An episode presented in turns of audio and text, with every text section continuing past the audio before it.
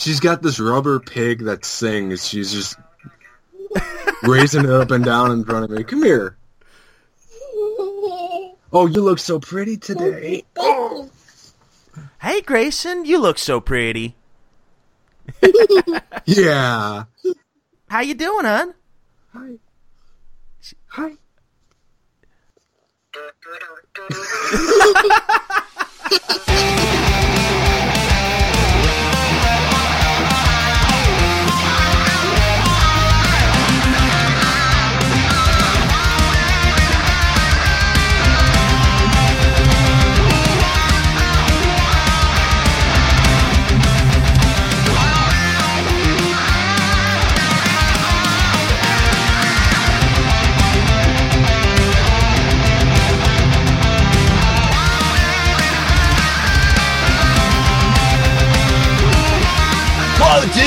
Michelangelo here, you know, the master of the whirling pizzas.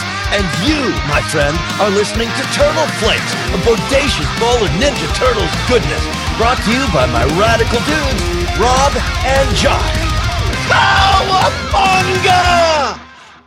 Cowabunga dudes and dudettes, welcome back to another episode of the Turtle Flakes podcast. I am your co-host today, Josh O'Rourke, and with me as always is my adoring little brother from another, I almost, I don't know, never mind. It's Rob. Rob is here. Yay. Hey, hey, wow! You know, I am so surprised. I, I asked Josh a minute ago. I said, "Hey, man, you want to take us in?" And I was so used to him saying no. Uh, he said, "Yeah." He's always keeping me on my toes, man. Yeah, I do what I can. I do what I can. Yeah. gotta keep it fresh. Now I, I won't do it for another year. So Uh huh. Yeah, episode uh, 140. That's when you'll do it again. It's- I know every 70 episodes I gotta lead it in. Yeah. Comment, just come every once, every couple of years. So. Right, right. It's like a Bizarro episode already. I know, right? Yeah, we got got a lot going on this episode. So Boy, we do, we do. We've got um, 70, 70 is a milestone, you know? It's 70 episodes. Who knew we were going to make it that long, you know? Ah, you are right. You are right. Because I'll never forget when I first started, I was like, man, I don't know if there's going to be enough to talk about. Done in one. Yep. Done in one. Right. I, that's what I thought. You know, I was like, I just don't know. And then knowing me and how long winded I am and how much turtle stuff there is out there, man, we could probably talk about this for the rest of our lives. Yeah, no kidding. We probably will be. We probably, yeah, Yeah. I would give us like, I, I, would give us like another 10 years probably doing this, and then we're just both kind of like, yeah, We're never going to cover it all. yeah, we're, we're, we're done, aren't we? We just, we just kind of had our inception moment, and that top never fell, you know? So it's just time to go. Time to go. Yep. Well, uh, yeah, today, like Josh said, we got a huge episode lined up because, well, first of all, we're back to the, you know, modern era. We're back to right here, right now, what's happening in the Ninja Turtles universe. Uh, so speaking of universe, we'll be covering issue six. Yay. And, and this is kind of, yeah, Josh loved issue six. We're going Oh, to get into that. This is my favorite episode or issue so far, man. Yep. No kidding. I, I can't wait to talk about that because uh, I liked five a lot. I really did. So, and unfortunately, we didn't get to review that one, but we'll talk about it later. And here's you know here's the creepy part. So we're covering Universe six, and we're also covering IDW issue sixty six. Yeah. So we've got the whole free six, you know, the six six six Oh number there. crap! I didn't even. Think I know. I know. So that we're gonna end on we're gonna end on episode seventy. That's right. Yeah, I know. We're done. Something will happen to us this week. Um, but yeah, uh, so another great issue we're going to be talking about there. And, and before I get too far ahead of myself, as we're recording this, it is February 4th.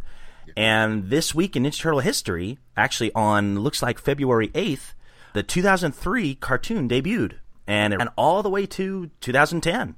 Uh, and of course, they had the um, spin off series, or I guess it wouldn't be spin offs, uh, just k- kind of parts of the series where it was fast forward and then back to the sewers. So, yeah, a huge, huge run from a great cartoon. And it all started, oh, about, what is it, 14 years ago? Oh man. Jeez. Yeah. A long time. 14 years ago. I, I remember. I remember being hyped up. Like I remember with the the um the commercials for it. Like, oh, stay tuned. And I was telling all my friends in high school, hey man, I'm gonna watch it. You guys watching? They're like, you still watch cartoons? Yeah, But they like, were watching. Act like you didn't watch cartoons when you were a kid. Shut up, Right, teenagers. exactly. We don't see anymore. Yeah, well, we showed them. Yeah, exactly. Yeah, exactly. Yeah, now look at us. Yeah, We got our own podcast. yeah. What do you got? Oh, oh. All right. Oh, You got a lot. million dollars? Yeah. Not fair enough. Man, I- see, I never knew. Of, I never saw any advertisements for the 2003 series at all. I remember just walking like through Kmart one day and seeing a Ninja Turtle toys, new ones, and I'm thinking, "Whoa, what are these?" And I picked one up, and I was like, "Oh, it looks cool." And I put it back down, and then I didn't buy any, and because I was, I, oh, man, I think in 2003 I was, so I wasn't. Yeah. When I was 20, I was not going to buy toys just because. I I was trying to be cool, I guess. I don't know. So, Yeah. and now that you're in your 30s, you're just like, give me more. Screw it. I'm going to buy them. Yeah. yeah, that's I think the older we get, the less we care about what people think of us. yeah. It's just the only thing I kind of care about right now is can I afford it? You know. So I know the struggle's real there. yeah. Well, you know, I mean, I kind of I I wanted to write an article, uh, and I probably will, but I wanted to write an article about what I thought of like the dark side of collecting, because a lot of people, uh, some people actually equate collecting. Uh, whatever it is you collect, bottle caps, action figures, movies, comics, whatever.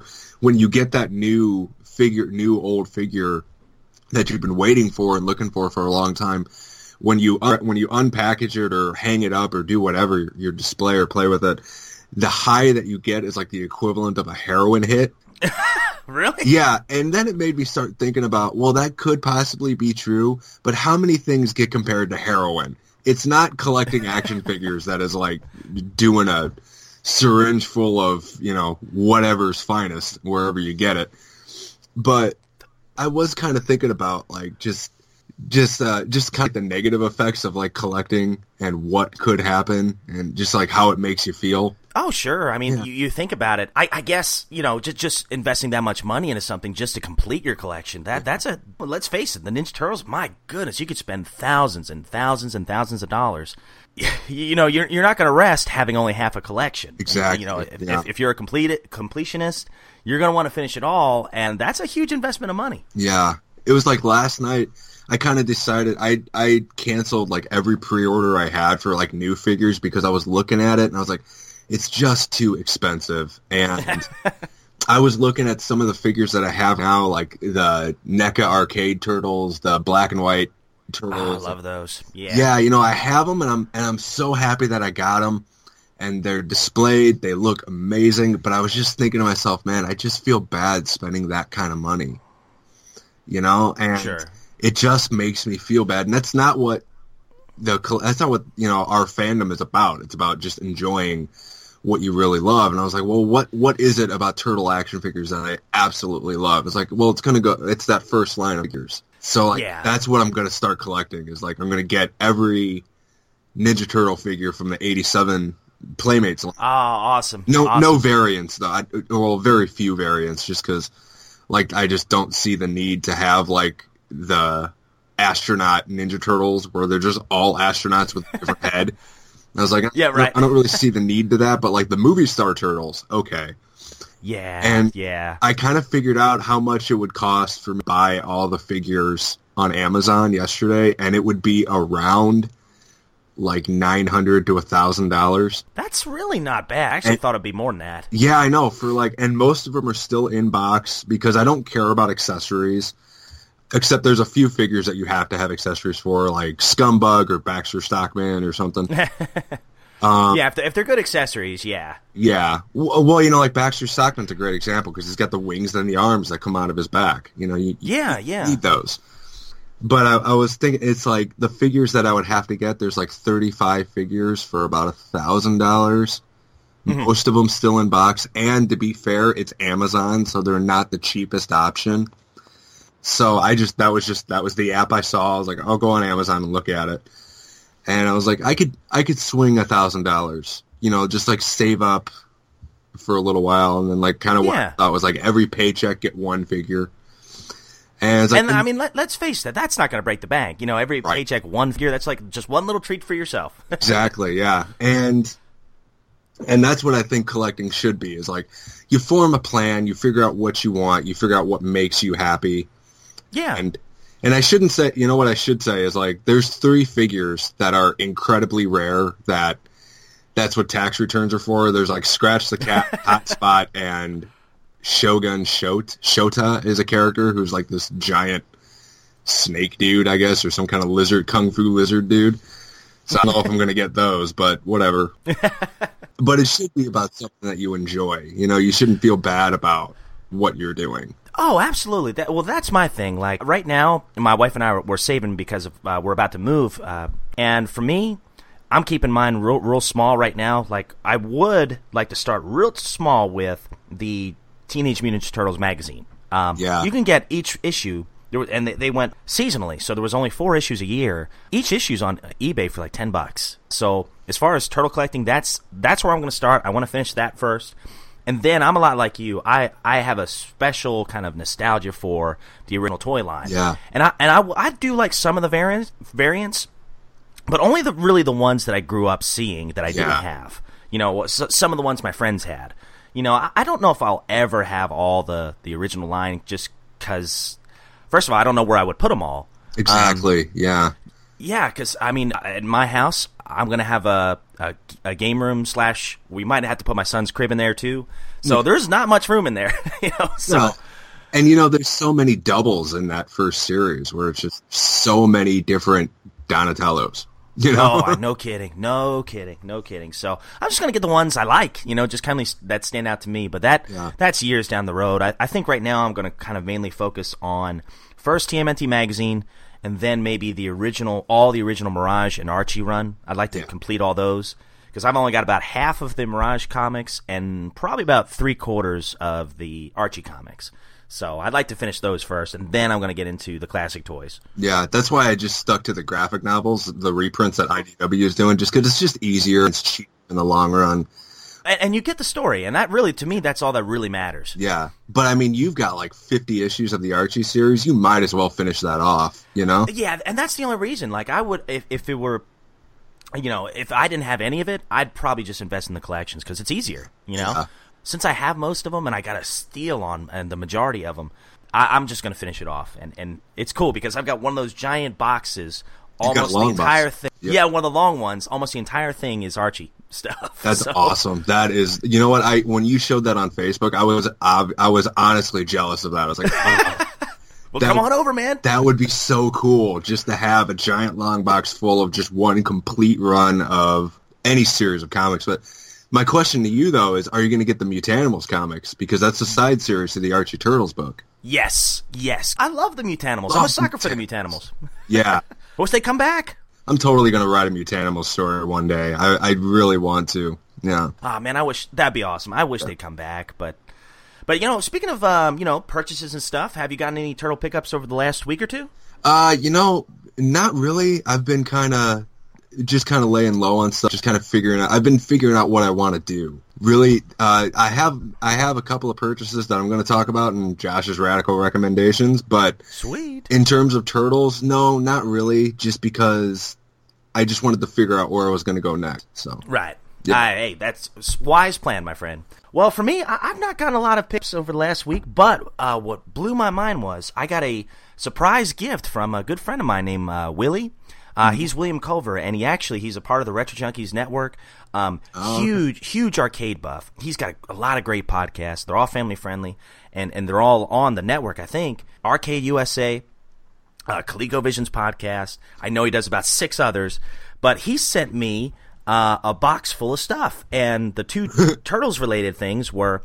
Um, I got this awesome like look at cake topper. It's got like uh, the four turtles peeking uh, through a manhole cover, and then I got what I'm really really super stoked about is.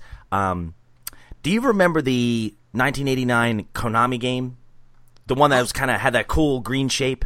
the handheld one. Yeah, yeah. I, Yeah, my, I used to have one of those. Yeah. Did you? Oh, see, I never did, but my friend did. And uh, I always thought it was so cool looking because it's got the uh, artwork from the original game on it. yeah. And uh, I just put the batteries in, and I'm going to fire this up live on the show. So Oh man. Hopefully it works. And if it doesn't, nostalgia. yeah, and if it doesn't, I will edit this out.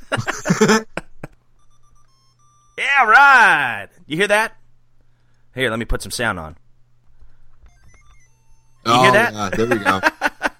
Oh, I died already. That's it. Oh, yeah, those old, those old hand the Konami and Tiger Electronics handheld games were just it, looking back, they were just the worst. You know, if you ever wanted to buy a game purely for the box art, those were the things. To get. Absolutely, man. Absolutely. And you know, it was Konami, so Konami did a pretty good job with uh, some of their handhelds, but some of those other ones, uh, yeah. yeah, I fell into the trap a couple of times. Like I had that Ninja Turtles one, I had the Ninja Gaiden one from Tiger, and I had a Battletoads one. oh And gosh. Somehow the Battletoads one was actually a lot easier than the Nintendo game, but it was still terrible. It's, it's funny how that works. Yeah. That's awesome, man. Uh, so I, yeah, I'm, I'm totally stoked. And uh, Willie, if you're listening, uh, thank you so much, man. And I, and I'll be sure to reach out to him. I just got it yesterday, and I've not even gotten a chance to to reach out to him yet. But That's really cool. Yeah. uh, super stoked about it. That'll that'll look great on the shelf. As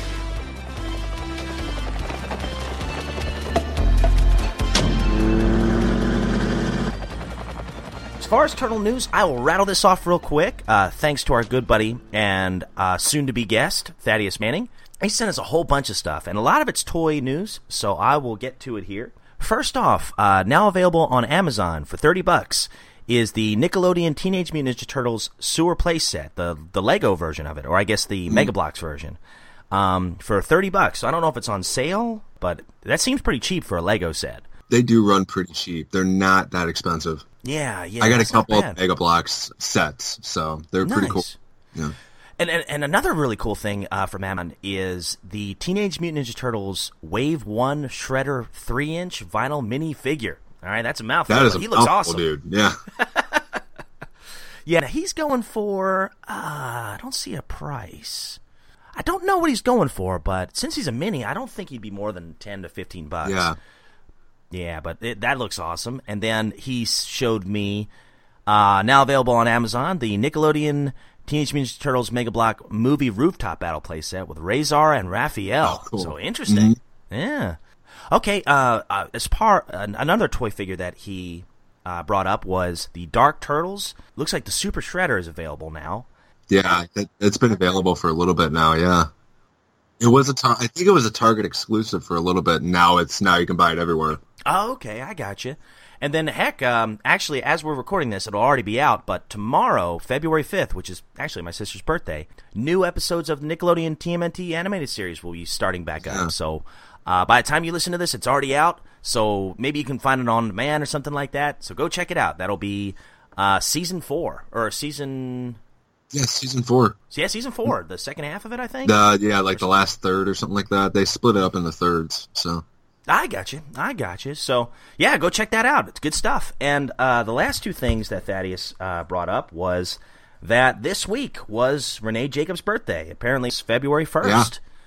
And I didn't get an age, but uh, but hey, you don't ask you don't ask a girl that. You don't ask. Nope. nope. absolutely, absolutely. See, see, Josh knows. He's smart. Yeah. Well, I'm not smart. I had to find out the hard way. You know. Uh, yeah, you learn from So- examples. I think that is it. That is all I could find today. Right. I do apologize. You know, it was my fault that this news is a little bit dated because last week, because we had some crazy things going on with the house and the transition and everything. Yeah. Um, unfortunately, we weren't able to record. So I do apologize for the the little mini break there. But I'll try not to do that very often this year. So it's already happened twice. yeah, in one month. Maybe we should just go to bi-weekly. Maybe it's easier. Maybe. Yeah. You know that's we'll, we'll talk about that, I- guys. you, I mean, especially with you getting ready to move. You know. oh yeah, Probably. Well, it, in a perfect world, in a perfect world, I'd love to have some episodes in the bank so I could just release them, but I just don't know if I can do it. Yeah. Well, you know, we've got those two episodes where we did not talk about turtles at all. We're like, Oh yeah. you have our impromptu Resident Evil podcast. You have Oh gosh, I forgot all about that. I hope I can find that. Yeah. That's got to be somewhere. there's a couple of them. So you got like if you go bi-weekly, that's a month's worth of shows right there. Yeah, no kidding, no kidding.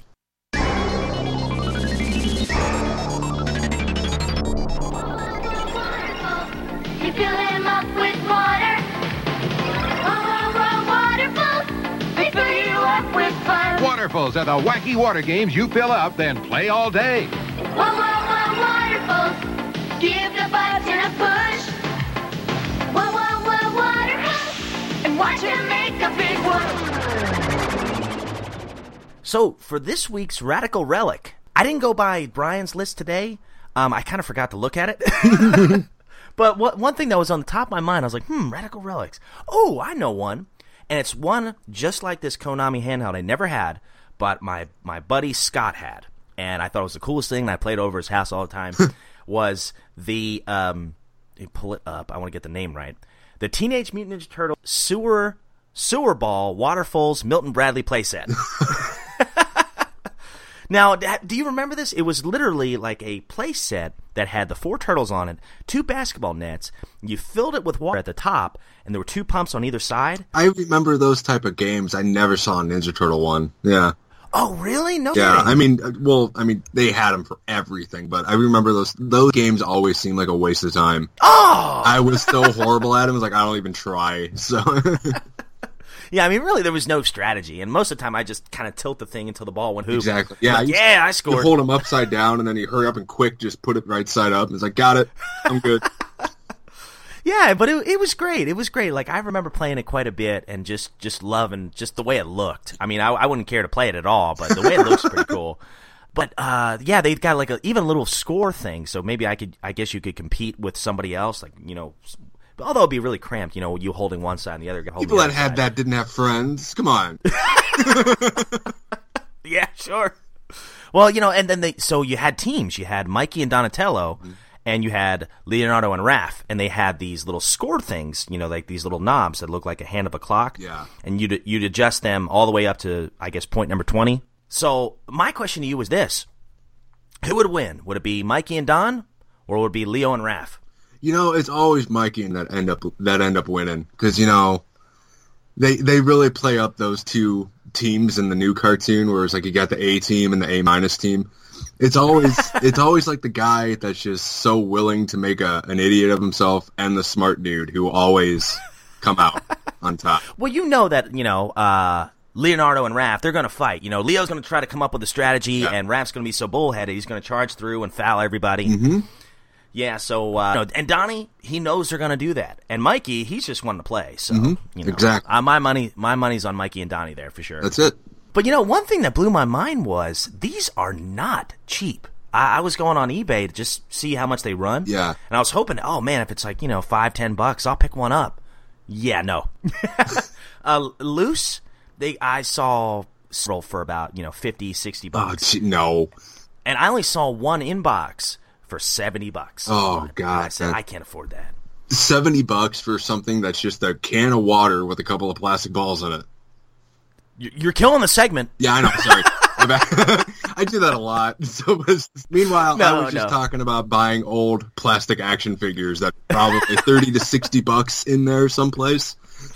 Oh man, oh, I, I- I hear you, buddy. Well, you know, my thing, like, I, if I had the money, I'm really kind of obsessed with like some of this obscure stuff. Yeah. like because if if I remember it from my childhood, I want it. You know, You know, Like- you know that there's a guy out there, a guy or girl out there that just collects these games. You know, yeah, yeah. and Well, they, they they look neat on a little table or something like that. Just some random stuff. I would, sadly, I would get the cookie cutters. I would get the sneaker snappers. I'd, I'd get them all. you know, I, I'm willing to bet too that my kids would love those too, especially my my younger kids. They would Yeah. just adore those things. Yeah. Oh yeah, absolutely, man. So, welcome back to another Josh's Radical Recommendations. I've actually got two recommendations for our listeners today to try out. Uh, not in this segment, I like to kind of shine the light on stuff that's not turtle related because as much as Rob and I love the turtles, they're not exactly everything that we really think about all the time. You know, so, Sure, sure. so believe it or not, this might be a little sacrilegious, but I'm going to talk about Power Rangers right now. Oh, awesome, awesome. So- See, I'm a big Power Rangers guy. there was a lot of great talents working on it and still throughout this day i mean this show's still going on 23 25 years later Mm-hmm. and there's a lot of talent within the entire tv show but what i wanted to talk about today one of the things real quickly is a mighty morphin power rangers comic book that's uh, put out by boom studios Oh, So- I've read a couple issues. Yeah, it's, Yeah. it's actually really good. It is so good. Like, okay, so this comic book, I have the first collection, which has like the first five issues. It's like issue zero through four, and it's written by Kyle Higgins and illustrated by Hendry Prasetya. Yeah, and Uh, this comic started last year. It's up to like issue 12 right now, I think it is, 12 or 13. And the, when at first glance, this comic looks kind of ridiculous because it's a big Technicolor spandex looking uniforms, Rita Repulsa and her giant hair and scepters, weird looking monsters that she creates, and the giant blocky, bulky looking Megazord. But it is played so straight and taken so seriously that you can't help but find the reality in the in the Mighty Morphin Power Rangers. It does exactly what the IDW comics does. It revels in its obscure or uh, just its ridiculous look, but when you look past it, there's a really great story. Like this issue, this series picks up where this isn't a spoiler because it's the first issue. It picks up just after Tommy the Green Ranger became a Power Ranger Oh, awesome. he stopped fighting the Power Rangers and became uh, betrayed Rita Repulsa or whatever, broke her spell. And now, like, I never saw this coming. What they have to deal with the fact is the public is really questioning the Power Rangers now because they're asking, why should we trust the Green Ranger? You know, the Power Ranger were, were fighting him, and now he's one of them. Should we even trust the Power Rangers now? I mean, yeah, they defend Yeah. us, but can they be all there really in their heads? And at the same time, Tommy, unbeknownst to the rest of the team, is suffering hallucinations of Rita Repulsa just mocking him the entire time. And hmm. like, there's, I mean, she's talking like, you know, you're my ranger. I know no matter what good you do, you'll come back to me and ruin it for anyway. You know, you should just give up. You can't make it as a Power Ranger. You should come back to me. And it's really you really see the psychological stress that this that this kid is under. Like Tommy and the rest of the Power Rangers, you kind of forget about the fact that they're teenagers. Just like the Ninja Turtles, you kind of do forget that they're teens. And if anything else, the teenager aspect really impacts the Mighty Morphin Power Rangers even more than the Turtles because they actually go to high school. They work jobs after school. They hang out with their friends. They they have to deal with teachers and they have to deal with bullies and stuff and not beat the crap out of a bully that tries to mess with them because they're Power Rangers and they could, but they can't give that away. Right. And they actually deal with their own parents. I mean, in the TV show, did you ever see their parents? Oh, very true. Yeah. Although they always hung out at the juice bar. Yeah, and they hang out. I don't think they hang out at the juice bar in this one. but not to say that it isn't. They, they mention it, but they never show it, and it makes sense because like they're they're doing other things. And Please like, tell me Bulk and Skull are in this. Bulk and Skull was just going to mention Bulk and Skull are in this, and it's Yes. hilarious because like they're not, you know, just words I can't say on a family friendly podcast. They're they're not really bullies in this. Like they're the biggest fans of the Power Rangers. Like they host, they have a YouTube channel where they follow the Power Rangers around. They try following them around. they have a podcast that's wholly devoted to investigating who the Power Rangers are. Oh, podcast. What a bunch of dorks. I know, man. Who would have thought? but it's it is really, really good, and like you get to see like the dimensions of what makes a Power Ranger underneath the armor and underneath the mask, like who those kids are. Like Billy is incredibly self-conscious because he's not a fighter, you know, mm-hmm. but he's probably the most important member of the team because outside of Alpha, he's like the Power Rangers have no reason to really figure out why their Zords work, how their Zords work, and Billy just being naturally inquisitive, he wants to figure it out. And it's a really surprisingly good comic book series. Definitely recommend you pick it up, especially with the new movie coming out uh, at the end of March. I think that trailer that there's a couple of trailers for the mo- for the Power Rangers movie. I think it looks awesome. Can't wait to see it. Um, yeah, but this comic from Boom Studios is really good. You can find it on Amazon, on Kindle. You can probably buy it at your local comic shop uh, pretty easily. I highly recommend it. Uh, and there are two new collections coming out soon within the next couple of months. There's Volume 2, which deals with the fallout of the first volume. I don't want to get into it because I don't want to give the spoilers away. And there's a mini series that takes place slightly in the future, which is called Power Rangers Pink, which is about uh, Kimberly when she lost her powers and wasn't the Pink Ranger anymore. and just adventures that she got into. I've read a couple of issues of the the Kimberly miniseries, and it's pretty good too. I just haven't finished it yet, uh, but I highly recommend it. That's awesome, man. I, you know, I've only read like two issues, and I actually got, I think, the second most recent one. Uh, and the only reason I got it is uh, I was at my comic shop. I was picking up some turtle comics. And, Yeah. Uh, Ra- Randy, the store owner, he he had these these masks out. They were right by like on on his checkout desk. Uh, he had the catalogs, and then right next to the catalog, he had this mask, and they were free. And it was like a combination of the Green Ranger mask and the White Ranger mask. And I said, "Is this a Power Rangers mask?" He's like, "Oh yeah, yeah, it's promoting the new comic that's out." Mm-hmm. And he said something like the White Ranger and the, the, the Green Ranger are fusing together. And I was like, "What? How? How does that work?" so I had to get it, and I've not actually read the newest one yet, but.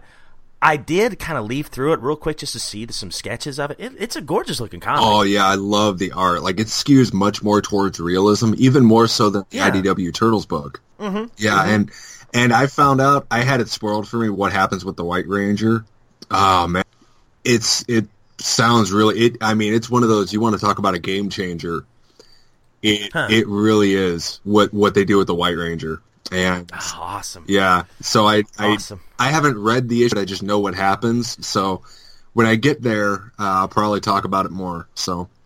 When I have a couple bucks saved, I'm gonna have to pick that uh, at least the trades up. Yeah. Um, uh, and real quickly, I won't spend a lot of time on it because I know you probably want to get into this uh, new issue we got going on.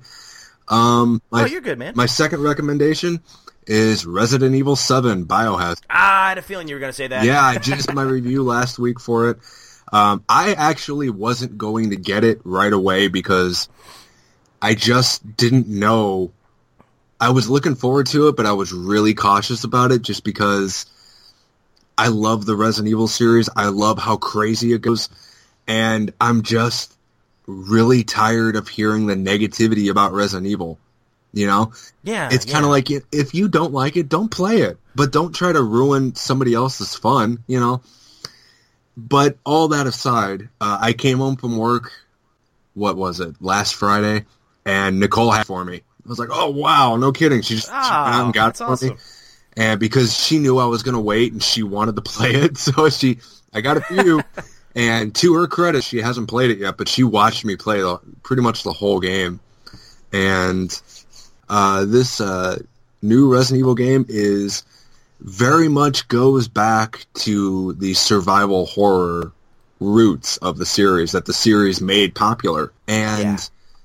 uh, it goes it shies away from the big bombastic action that the series has become known for, um, which is a move that I at the at the same time I love it because I love the creepy dark atmosphere and just the this is not a scary game, but it's a super unnerving game. Like you get creeped out. Maybe it is a scary game, but Yeah. but as much as I love that, I really miss just seeing Chris Redfield punch a boulder. You know, Miss that, and I'm gonna miss it going forward because this game was so popular. You know, the next two because like if you really break down the series, the first three games were the static camera angle survival horror games, and then the next three were the over the shoulder super action packed video games, and now the next three games, or well, the next two, I'm gonna assume are gonna be all first person based survival horror games, which I'm very happy about. Very much looking forward to it. Uh, but you play as a average Joe named Ethan Winters who is searching for his wife Mia, who has been missing for three years, and he tracks her down to a farm plantation. A farm plantation, just a plantation. That sounds redundant. But he tracks her down to a plantation in Louisiana, and from that moment on, from the moment you literally get out of his car, it is a creep fest for the next No 10 to 12 hours. And I have never had a game made me shout out loud in surprise and in fear. and it happened multiple times throughout this game. Like I fell out of my chair one time because I was surprised by by something that happened. Uh, I just, there's uh, of course throughout the game you're being attacked and run down by the Baker family, who owns this plantation that you're running around in, and they are infected by a mold-like virus that pretty much enha- augments their strength and gives them Wolverine-like healing abilities. I mean, like, Wow. there's a point. It was in a trailer, so it's not really a spoiler. Jack, you, uh, Jack Baker, the the father of the family, you're fighting him in a garage, and you point a gun at him, and he grabs it and puts the gun in his mouth and shoots himself in the head. And like Oh, see, like goodness. his skull and brain just explode, and he just gets back up and starts walking towards you. Wow. Oh my god! How do I How do you beat that? exactly and and it is really cool finding inventive ways to try and take out the bakers because for the most part you really can't you know you have to you really have to get you really have to with dealing with Jack Baker you have to like get in his face and overpower him when you're constantly underpowered and with his Yeah. wife Margaret Baker you have to be stealthy and their son Lucas Baker, who is he's a guy that like he sets traps throughout the house. It's kind of like fighting Jigsaw from the Saw movies. Right. You really have to solve puzzles and you really have to think how you have to outthink them. And it goes it it really is just an amazing game. I was so surprised by this because I had no idea what to expect because I purposefully kept my kept my head down with the Resident Evil 7 news because I did not want to know a thing. Yeah, yeah, that's been me. Yeah. Yeah, but it's it's completely worth it. I really don't know why people are bashing it for only being 10 hours long. It's like, really, how long do you want a Resident Evil game to be? You know, like none of the games were longer than like six, ten hours, you know? And like the only game that was too long was Resident Evil 4 and people love that for some reason. And Resident Evil 4 is a really good game that just kind of annoys me while I'm playing it, but I recognize it's a good game. So it's the quick. It's like there's too many quick time events in that. It's like God of War level amount of quick time events. You know, it's, it's super annoying and it's way too long. But with Resident Evil Seven, man, it's such a creepy atmosphere and it's so realistic looking. Like it, mm-hmm. y- you could really see like this happening somewhere, not viruses or anything else, but like a dude looking for his friend or looking for his wife gets trapped in a house full of cannibals. Man, you think that hasn't happened before? Ugh. It- yeah, no kidding. I mean, like it, it's happened so many times. They made a movie about it. It's called the Texas Chainsaw Massacre. Oh gosh, my wife will not watch that to this day. Oh, dude, I love that movie. That's such a good Oh, that that to me that one that's a tough one to watch. That's a tough one to watch. man. I really I only seen it a couple times because you got to take a year off after watching that movie. Yeah, no kidding. And the remake is really good too. The one that came out in, like 2002 or something like that. Yeah, I don't think I've seen that one. The the remake is good. Yeah, it's got Jessica Biel and a couple other people in it. It's surprisingly good. I actually saw that one before I saw the original. Oh, really? No. yeah. kidding. So, Wow, dang. but yeah, Resident Evil 7 and the Power Rangers comic from Boom Studios. I highly recommend that you go out right now and go get, we'll finish the episode, but head out and go get those. Hello, violators. You're in Casey's comic classroom. Prepare to be schooled.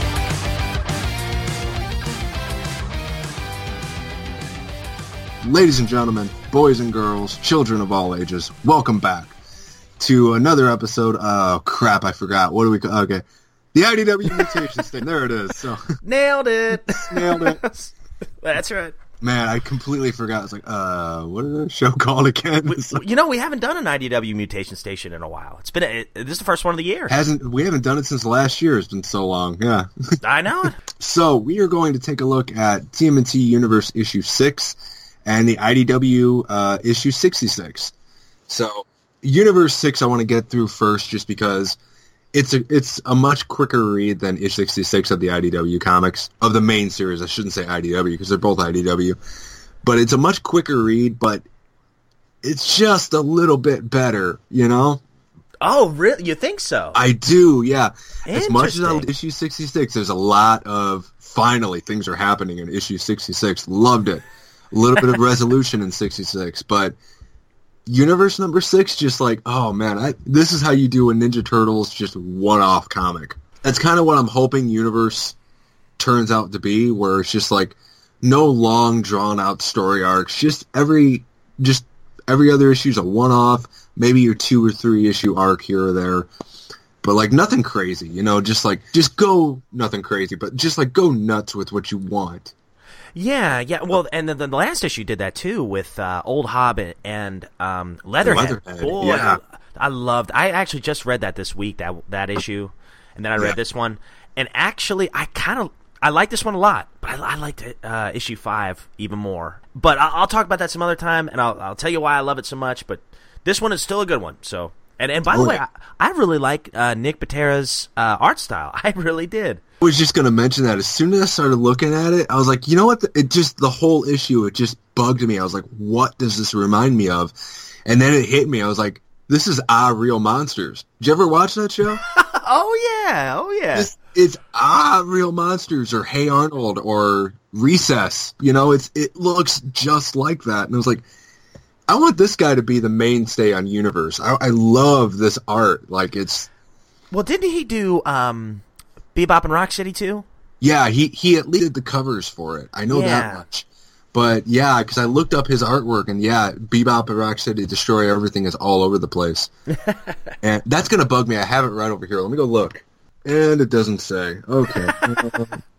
hmm, man, no, he's he did the covers, but he didn't do much of the interior artwork. No, the uh, Bebop and Rocksteady Destroy Everything had like six artists throughout the entire series. no kidding. They had Sophie Campbell, Dustin Weaver, Ben Bates, Giannis Milogiannis. Milogiannis? Yeah, and then Sophie Campbell, she actually drew issue sixty six. Yeah, yeah, Yeah. she did. Did a great job. But yeah. Anyway, issue six of TMNT Universe introduces a new villain to the series. Uh, there's a this villain from an old school Ninja Turtles villain called Worm. I don't know anything about Worm except for the Nickelodeon 2012 series. Did an episode with him last year. Yeah, that that's all I know too. Yeah, and apparently he's just an evil version of the genie from Aladdin. You know, That, you know that's true. I can see that. I know, right? He was a god who's he was like Loki. He was a god of mischief that the turtles had to deal with, and I really liked it. And I'm so happy to see that they didn't go that route with this one because I love reinterpretations of characters. You know, Yeah. I love that you can have different versions of the same character within a franchise going at the same time. This one, he's very much kind. Of, he's kind of like the symbiote from Venom Yeah, yeah. You know, where it's just like a collection of, and I know people are going to yell at me because the Venom symbiote's just one thing, but like Worm is like thousands upon thousands of individual worms that form a consciousness. By the way, I love that they're all tangled up in, in, in old toys and just things that have fallen into the sewer. Oh man, looks great. Like his eyes, there's a it's a fish bowl in one of his eyes, and the, there's a poor dead fish in his eye. I know, yeah, he's super disturbing to look at, Yeah. especially when Michelangelo looks at him and you get the first up close look at him at Worm. You feel the fear that Michelangelo has because Michelangelo's just like, I'm going to die. There is no fighting this thing. Because first off, he's like 12 tall, you know? yeah, no kidding. And he, I love the giant hammer he's got. He's got this giant, like, carnival mallet from, like, a test your strength kind of thing. Oh yeah, he's got a doll sticking Yeah. out of his back or a big gulp uh, cup out of his shoulder. Yeah, and a baby doll with, like, one eye. And, Yeah. like, Worm's eyes, one of them is a rubber ducky, which is hilarious. and his other eye is a bag with a dead fish in it. It was like like you would get from the pet store. You get that plastic bag with the fish, but this one's long since dead. Right. And oh god, I love the design of Worm here. I just I just I man, I loved this. It was so cool because he was hilarious but also like really threatening at the Yeah. same time. yeah. It's like this is just a great villain for the Ninja Turtles because you can't fight him because like Michelangelo gets a bunch of solid hits into him. Mhm. And like he like hits him with his nunchuck in the arm and Worm's arm flies off, but then just all the worms crawl back up and his arm regenerates. It's like what do you do against this thing? Oh yeah, and the story is very very basic, but it, it works. You know, it, it's uh, it's this construction worker. He he's down there and he steps on one of those little um, whatever you would call them. I don't even know what. I get looks like a worm. Okay. Yeah, they're, they're worms. Yeah. and uh, he steps on one of those, and uh, then all of a sudden, Giant Worm, you know, the main villain, he goes, "Oh no, you didn't!" And he gets his hammer and and smashes him, and then He uh, just like that too. yeah, he's like, "Oh, girl." Ain't nobody got time for that. Yeah, right. And he kills him with the hammer, and it's pretty vicious looking. And even the sound, even the sound, it says "squick." Squick. Oh, that's a wet sound. Oh, I don't even know what that is. Just and then the whole storyline is this police officer, and I can't remember her name off the top of my head. I think it was Lynn. Lynn, okay. Well, she com- she comes down searching for him, and that's when she runs into Michelangelo, and then they spend the, the majority of the issue fighting Worm or trying to get away from him. And Worm is a, like you said, a major force to be reckoned with. But I, my, I think my favorite panel or favorite couple of panels, Worm's almost got like this carnival vibe. Uh, because Yeah. all the stuff he's collected in the in this sewer, and like you're looking through this one scene where Michelangelo he's he's half beaten up, kind of gripping his shoulders, and he's looking through this tunnel. He's looking at this tunnel. It's all these mirrors on Oh, either yeah. side, and they're all like you know distorted faces of Michelangelo. And then he goes down another tunnel, and he, you know he's got this, uh, gosh, so many different details here. Like, um, Oh my god, I'm sorry, but I just noticed in the Tunnel of Love, he has the Zoltar machine from the movie Big. oh, see, I've not seen that. Oh, you've never seen Big? I have never seen Big. Okay, so like it's about a little kid who who wishes at a Zoltar machine to grow up, and and it's hilarious. Tom Hanks is in. it. It's one of his breakout movies. Nice. Yeah, old movie from the '80s is good, but anyway, Zoltar I'm glad you brought that up because there's a lot of different references to stuff. Uh, so he finally walks into this huge opening. I don't, I don't even know what section of the sewer this would be in. Um, but there are so many objects that Worm has collected over the years, broken Yeah. arcade machines. But if you look at, um, I, I don't know, there's no page number, but if you could find the page that has uh, the huge opening, if you look at the walls, you'll recognize a lot of old Ninja Turtle characters and figures. Oh wow! Okay, I'm looking at it right now. There's Scratch, Panda Khan, Half Court, and the Old Worm. And then if you look at uh, the right side, Mm-hmm. that's uh, Pizza Face.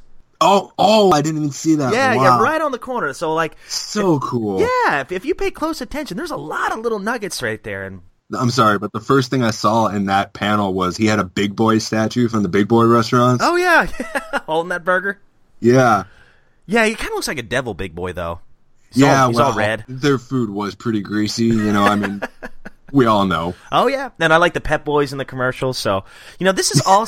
oh, this is great, and this is all stuff he's just collected. You know, and and that just proves to proves to you know he's how delusional and how kind of sad he you know he is. He's collecting all this stuff. Uh, that that people consider junk, and and he hates mankind because they've they've polluted, I guess, the sewers so much. Yeah, and he he uh, basically he collects it just because. Why would you want to forget about all this cool stuff? So he wants he wants somebody to remember it. Mm-hmm. So and this is these are kind of like you know this is what I mean about the side of collecting. Like we all are going to become worm one day. You know. Just- Man, but I really love, I really like Officer Lynn. I wanted to talk about her real quick. Uh, Officer Lynn is this one cop who's investigating the sewers because for a long time now, a lot of people have gone missing in this particular uh, stretch of sewer lines. And Michelangelo is actually on his way home with a pizza for him and his brothers.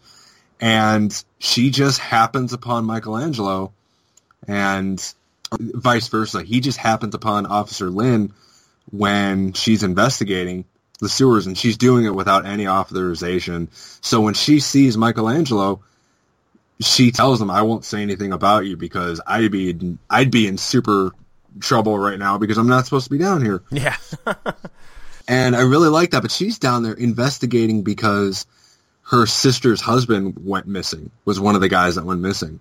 Yeah, And spoilers, they ultimately find out that he was killed by Worm. right. And I don't believe it was the guy, the construction worker that was killed earlier in the in the issue.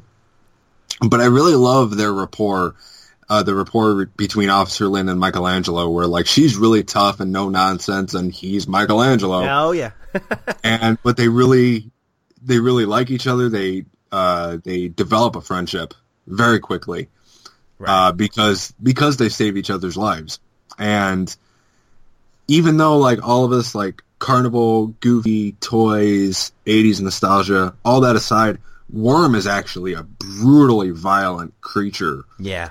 And he almost kills Michelangelo a couple of times.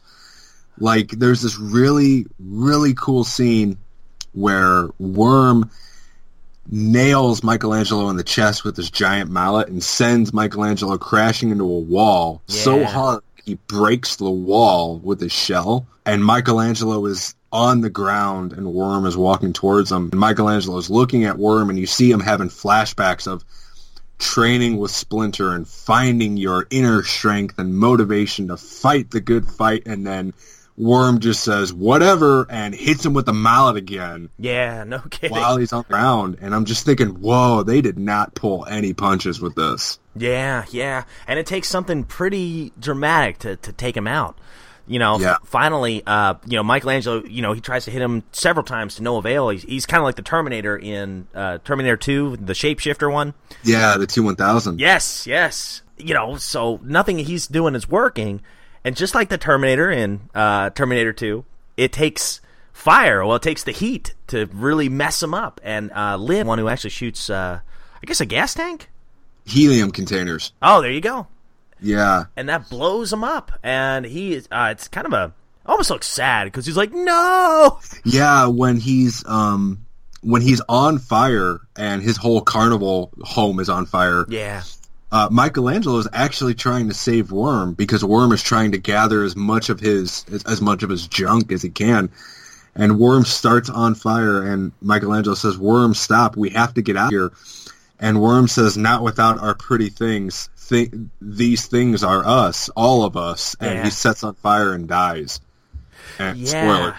spoiler, but it's so cool because like it shows you who Michelangelo is because like even though Worm has been trying to kill Michelangelo for this whole issue, Michelangelo is trying to save him. Yeah.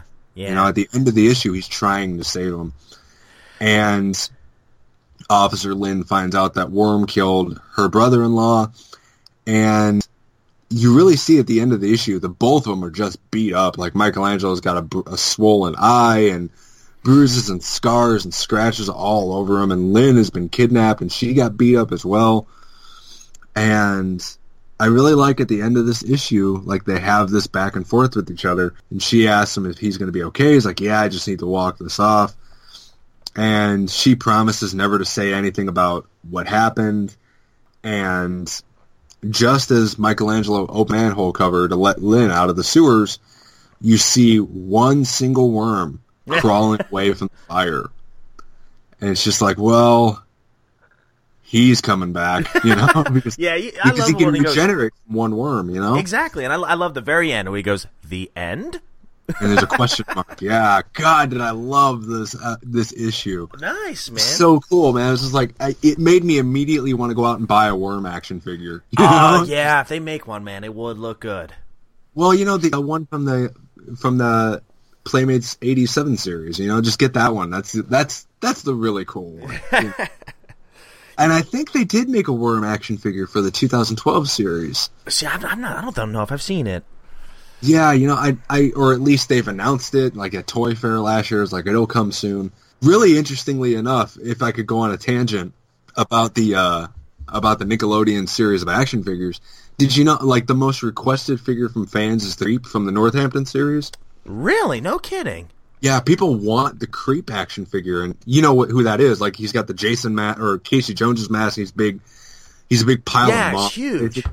Yeah.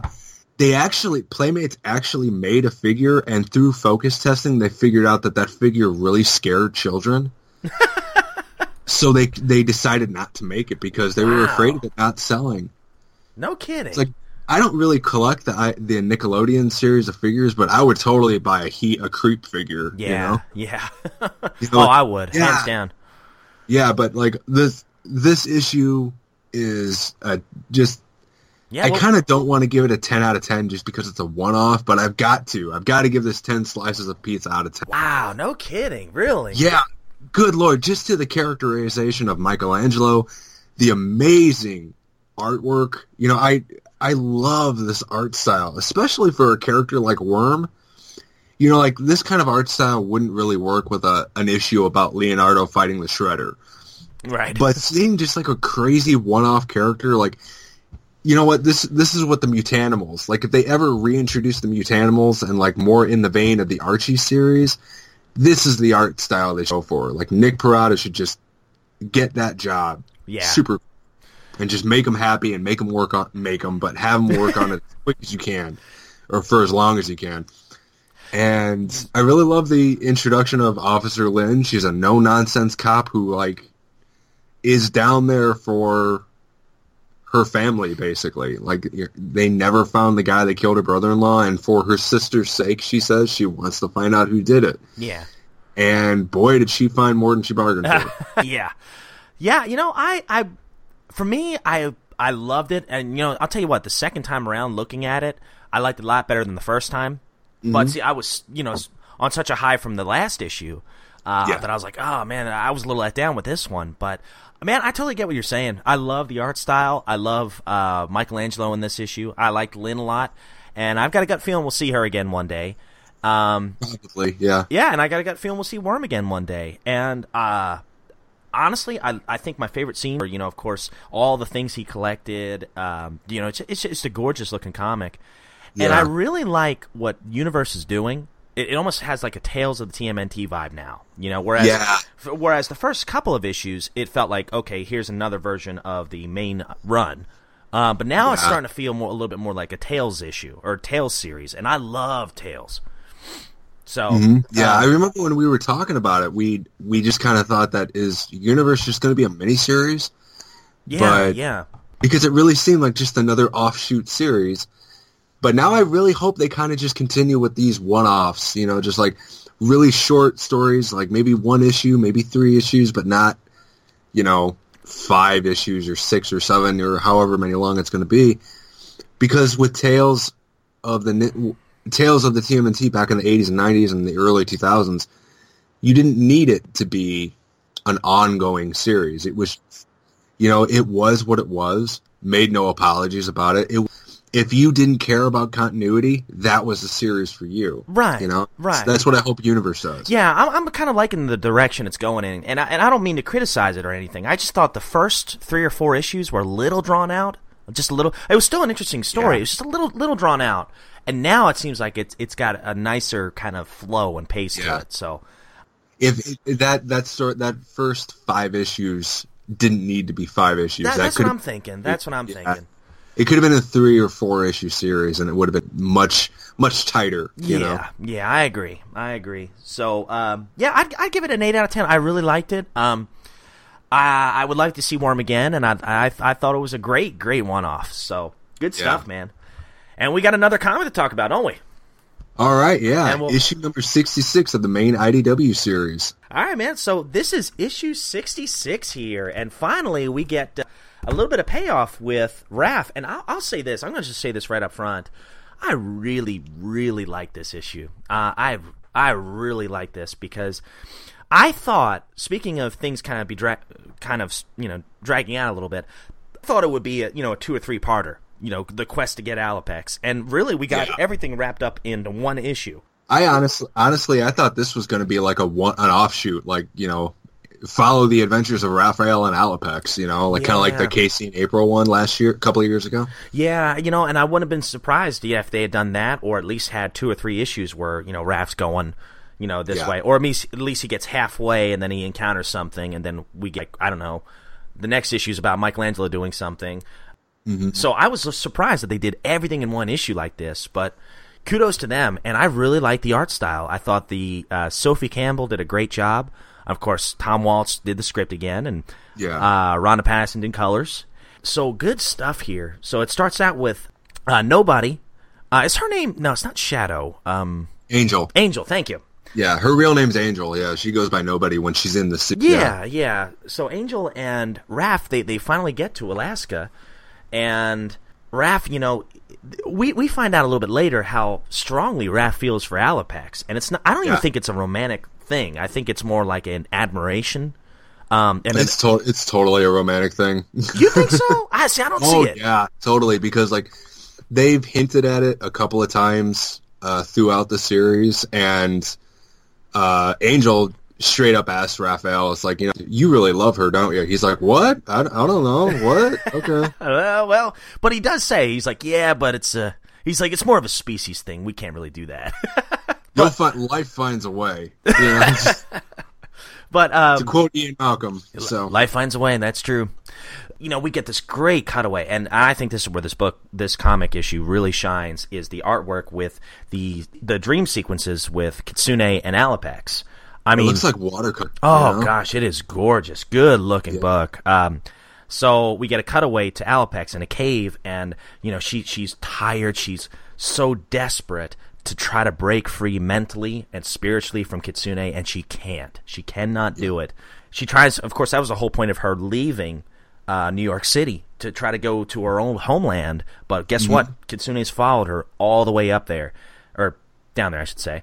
So we get these excellent sequence and these battle scenes where Kits- Kitsune is messing with Alopex, saying, "You cannot. Why are you running from me? I will never leave you alone." Embrace what you are. You are a beast. As a matter of fact, your home, you created all the violence and destruction. It was not me. You know, so basically, it's is playing Alopex, and Alopex is saying, No, you made me do this. You made me the monster I am. And Kitsune's argument is, No, I just brought out what was already in you. You know? Yeah. And so mm-hmm. there's this huge kind of internal conflict with Alopex and Kitsune right now. You know, Alopex, she's trying her best to kind of get some recompense and just peace and quiet. She's even looking at the water, and again, she sees Kitsune's reflection in the water. Oh, I love that. Oh, Man, it's great, great. And she's, That was really cool. oh, and she's just so alone, and she's struggling. And she splashes the water. She's like, I, I, I can't do this anymore. And I thought Kitsune was going to kill herself. You know, or I'm sorry, not Kitsune. Uh, Alopex is going to kill herself. Oh yeah, that would. You know what? I mean, that would. Not that suicide is ever the answer, but but it just kind of seemed like that was that was the logical thing to do, and that would really that would really give Raphael amazing motivation to go after Kitsune and all them. You know? Yeah, and that's so that's why I thought she was going to do. I thought she was going to go. Honestly, when I read the storyline, um, and and the, and then the first few pages, I was like, oh my gosh, what if she killed herself? Yeah. You know, what, what if that was the, jump off a mountain? yeah, What if that was the plan the whole all, all the time? You know, she wants to take her own life in her homeland. You know, and, and away from everybody, and, and just be done with it. And and as close as Raph gets, he doesn't make it in time. Yeah. And I was, and just how much that would mess with Raph. But I'm thinking, man, are they really going to go that dark? And I'm so thankful they didn't because this series is already really dark. it's dark enough? Yeah, It's dark enough. We don't need suicide to be in in the mix either. And then right after that, poor Kitsuna, she's kind of by the water and she just says no more. And then we get a, the interesting exchange on page seven with uh, Angel and Raph, and Angel just like you said, Josh, calls her out on it or calls Raph out on it and says, "You love her, don't you?" Yep. I don't want to say I didn't call this, you know, 20 issues ago, but You called I kind of called issues it 20 issues ago. So Yeah, well, I'll, I'll give you that. I thought it was more of a mutual respect and understanding, but maybe that's a love thing. There's going to be little turtles next year. Yep. Turtle foxes. Turtle turtles. foxes. Oh God, imagine what that would look like. Yeah, yeah, you've heard of uh, box turtles? Well, we got fox turtles. Fox turtles. Yeah, hairy turtles. Sorry, Uh, but yeah, and then I love, you know, I, turtles.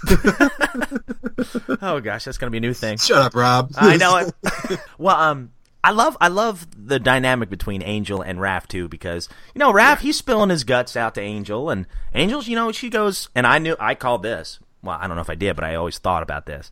Mm-hmm. I had a feeling Angel kind of liked Woody too, and she, she admits it. She admits she, he was kind of cute.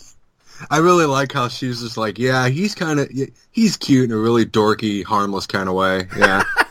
how she she probably likes him, but she can't help but make fun of him a little bit. Sure, So, sure. That that's probably like my wife and me. yeah.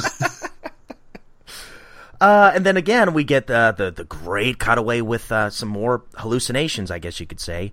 Uh, where Kitsune, or I'm sorry, I keep saying that. Alopex sees Shredder Yeah. right, in the middle of the woods, yeah, and setting uh, fire to her village. Yeah. oh yeah, that, oh I didn't even notice that the flames in the background. Yeah, Yeah. And then all the dead trees that are actually there. Yeah. oh yeah, gorgeous. And and Kitsune, she gets out her I don't know what those are called, those blades there with the hooks. Uh, they, they look awesome. I don't know what they're called, but she's them out. She's ready to fight. You know, it, even though she doesn't know what she's fighting.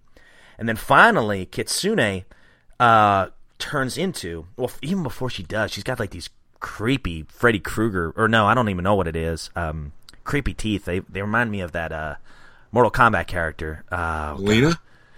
Was she the one with the the crazy dagger teeth? Yeah. Yeah. Okay. Yeah. She she kind of does the Mileena thing Yeah. there. Butterface. Oh Lord, it's scary. And then uh, and then after that, she transforms into a huge polar bear, and I think.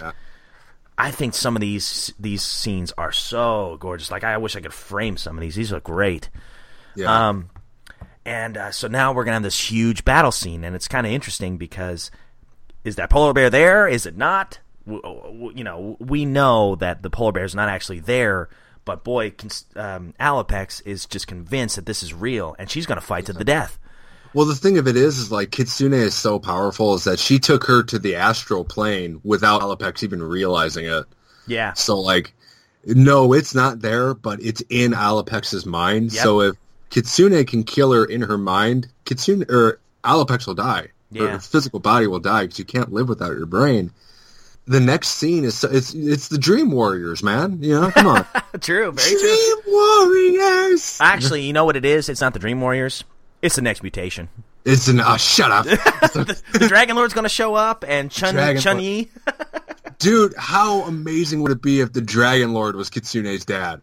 Oh, that'd be funny. Like, really think about that. You know, it's just like and and. Everything you know, comes full Venus circle. is like the little black the uh the uh, Venus is kind of like the black sheep of the family, and she teams up with the turtles. I that. Oh, that'd be good. That'd be good. Yep, I'm telling you. I, you would know work. what? I wouldn't doubt. I wouldn't doubt it. Everything that IDW's done, I would not doubt if Venus and the Dragon Lord did make some kind of appearance in this story.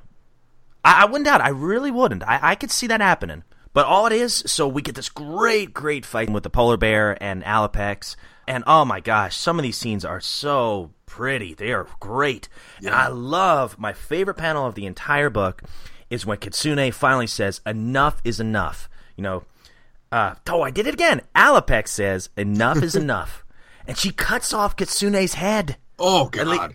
Oh, it's vicious. Yeah, and also Raphael showed up because he just sat down and meditated. And Angel's like, "What are you doing?" He's like, "Some Leonardo showed me, but I don't Yeah. know if I can do it." So he meditates and goes into the astral plane with Alopex. Yeah. And I thought it was going to be like this big, like two on one fight against Kitsune, and Alopex is like, "Nope, I got this." Yeah. like she had to. She had to overcome it. Yeah, She, yeah, she's just enough is enough. So she gets on top of the polar bear's head, and mm-hmm. then she just swipes those blades, and then we get the witch version of Kitsune with her head cut off. yeah, it's crazy, man. Like Oh, it looks great. it. I was really surprised by just how violent it got, and how. That's the thing about this Turtles comic, man. You you don't realize how violent it is because. It, because of course it's just animals fighting each other, but it gets Yeah. really like if you replace Alopex with an actual woman fighting a woman who wasn't a demon and just chopping her head off on top of a, of a hill or in an alleyway or something, Oh yeah, people would go nuts over that. But since it looks like this, you can kind of kind of get away with a lot more, you know. absolutely. You're right. You're right. And uh, man, I'll tell you what, it's uh, it just ends. You know, they they reunite, they embrace, and uh, they even crack a few jokes on their way home, and that's it. So it's it's a it's a crazy story, but it's so cool to see Kitsune and Raph embrace and and Angel's kind of just standing Alopex, back. uh, Oh, I did it again, didn't I? again, yeah. What's wrong with me? They're just and you know just whatever. They go hand in hand. They really do. Well, you know, Al- Alopex is a fox and Kitsune means fox, so Ah, true. That, that's it. that's it. Uh, maybe, maybe Kitsune's taking over my brain. yeah. Gosh, I wonder what my biggest fear would be. Should be a should be a pretty quick win for her, you know. So it's just yeah, we're no kidding. sorry, I'm sorry that was mean. I'm was sorry. That was good. I like that. Yeah, Uh, but yeah. Uh, yeah. So. So, so what would you give this issue, man? Uh, what would you think of this one? I really enjoyed this one. This was like a nine out of ten for me because I mean the art was amazing, and I who you say did the artwork on this real quick? Oh, uh, Sophie Campbell. Man, I immediately thought it was Mattias Santaluco, and I was so happy because Mattias is back doing the Turtles book. I was like, oh no, it's somebody else, but dude, I really love the similarities there. They have a very similar art style, Oh, it's great. and yeah. I just, I really enjoy the artwork. Really love the story. Finally getting back to Alopex because Raphael was told by Splinter to go find Alopex back six issues ago. Yeah. So like, what is it? February right now. So back in September, we've been waiting for them since September to reunite, and Yeah. I'm glad that they didn't do it like in the next issue. But That's me too. yeah, and I'm glad. But at the same time, I'm glad this issue was only one issue because yeah, you're right. It's been three issues of Raphael, Alopex, and Kitsune fighting each other. thought I thought they were going to drag it out a little bit, and you know I, I would have been fine with that. But I think it worked better knowing that hey, they wrapped this all up in one issue, and it wasn't a dark ending. It was actually a good, feel good ending. Yeah. it, it really was. Yeah. Uh, yeah, sure. Did it have some violence? Of course it did, but uh, it overall, I, I walked away from this comic feeling pretty daggone good, and I think that's a testament to this series because there have been some really really dark ones and then recently there's more positive ones like the the Christmas issue and now this one. Love one that Christmas issue, man. Yeah. Oh, it was great. It was great. So I would give this one a nine out of ten. The only thing I think that could have made it well, I just I don't know what could have made it better. Um, but it's it's not the best issue I've read. Yeah. but it's a really good issue. So I, I think nine out of ten is just just a solid score for it. Yeah, I kind of I kind of think that the only thing that really holds it back from a ten, you know that Alep, you know that Alopex is going to be fine. I mean, Yeah, I, I kind of think that she means a little bit too much for the. It's kind of like Casey Jones. You know, Casey Jones is going to be okay. Uh, like Angel, I don't want to say that she's expendable, but Angel would be a, a huge loss. Um, a lot of the mutanimals, pretty much all of the mutanimals, if any of them died, it would be a huge loss. But like, I don't really think that they're going to take down somebody like Alopex, Casey Jones, or April.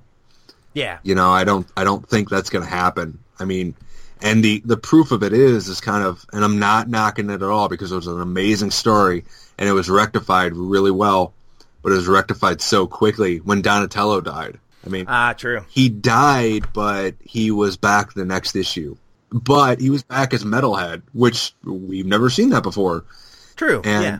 and I kind of thought that was a reference to the Image books where he became a cyborg too. And that was the only thing that kind of left this book kind of lacking because you, you knew, I, I, at least for me, I kind of had the feeling Alopex would be fine. And Yeah, me too. Uh, there was a point in time where I kind of doubted. I was like, "Oh, she better not kill herself." Yeah. But overall, I thought, uh, I don't think they'd go that dark. I was I was surprised that Alopex became a good guy again because I thought like she was just gonna, you know what, I'm tired of it. Take me over. Go right ahead. Do it because I'm tired. Ah, and True. that and then now she's got to fight the turtles again and that would have been really cool but i was really just everybody seems to like hate happy endings nowadays and that's what i love about this series is every now and then you just get a purely happy ending yes. you know like they are literally riding off into the sunset at the end of this book You know, i love it i love it rah rah rah seize the day fight the power you know that's right. Carpe diem. carpe the dm Uh, shall we get our main man, Mr. Thaddeus, on? oh yeah Let's All right.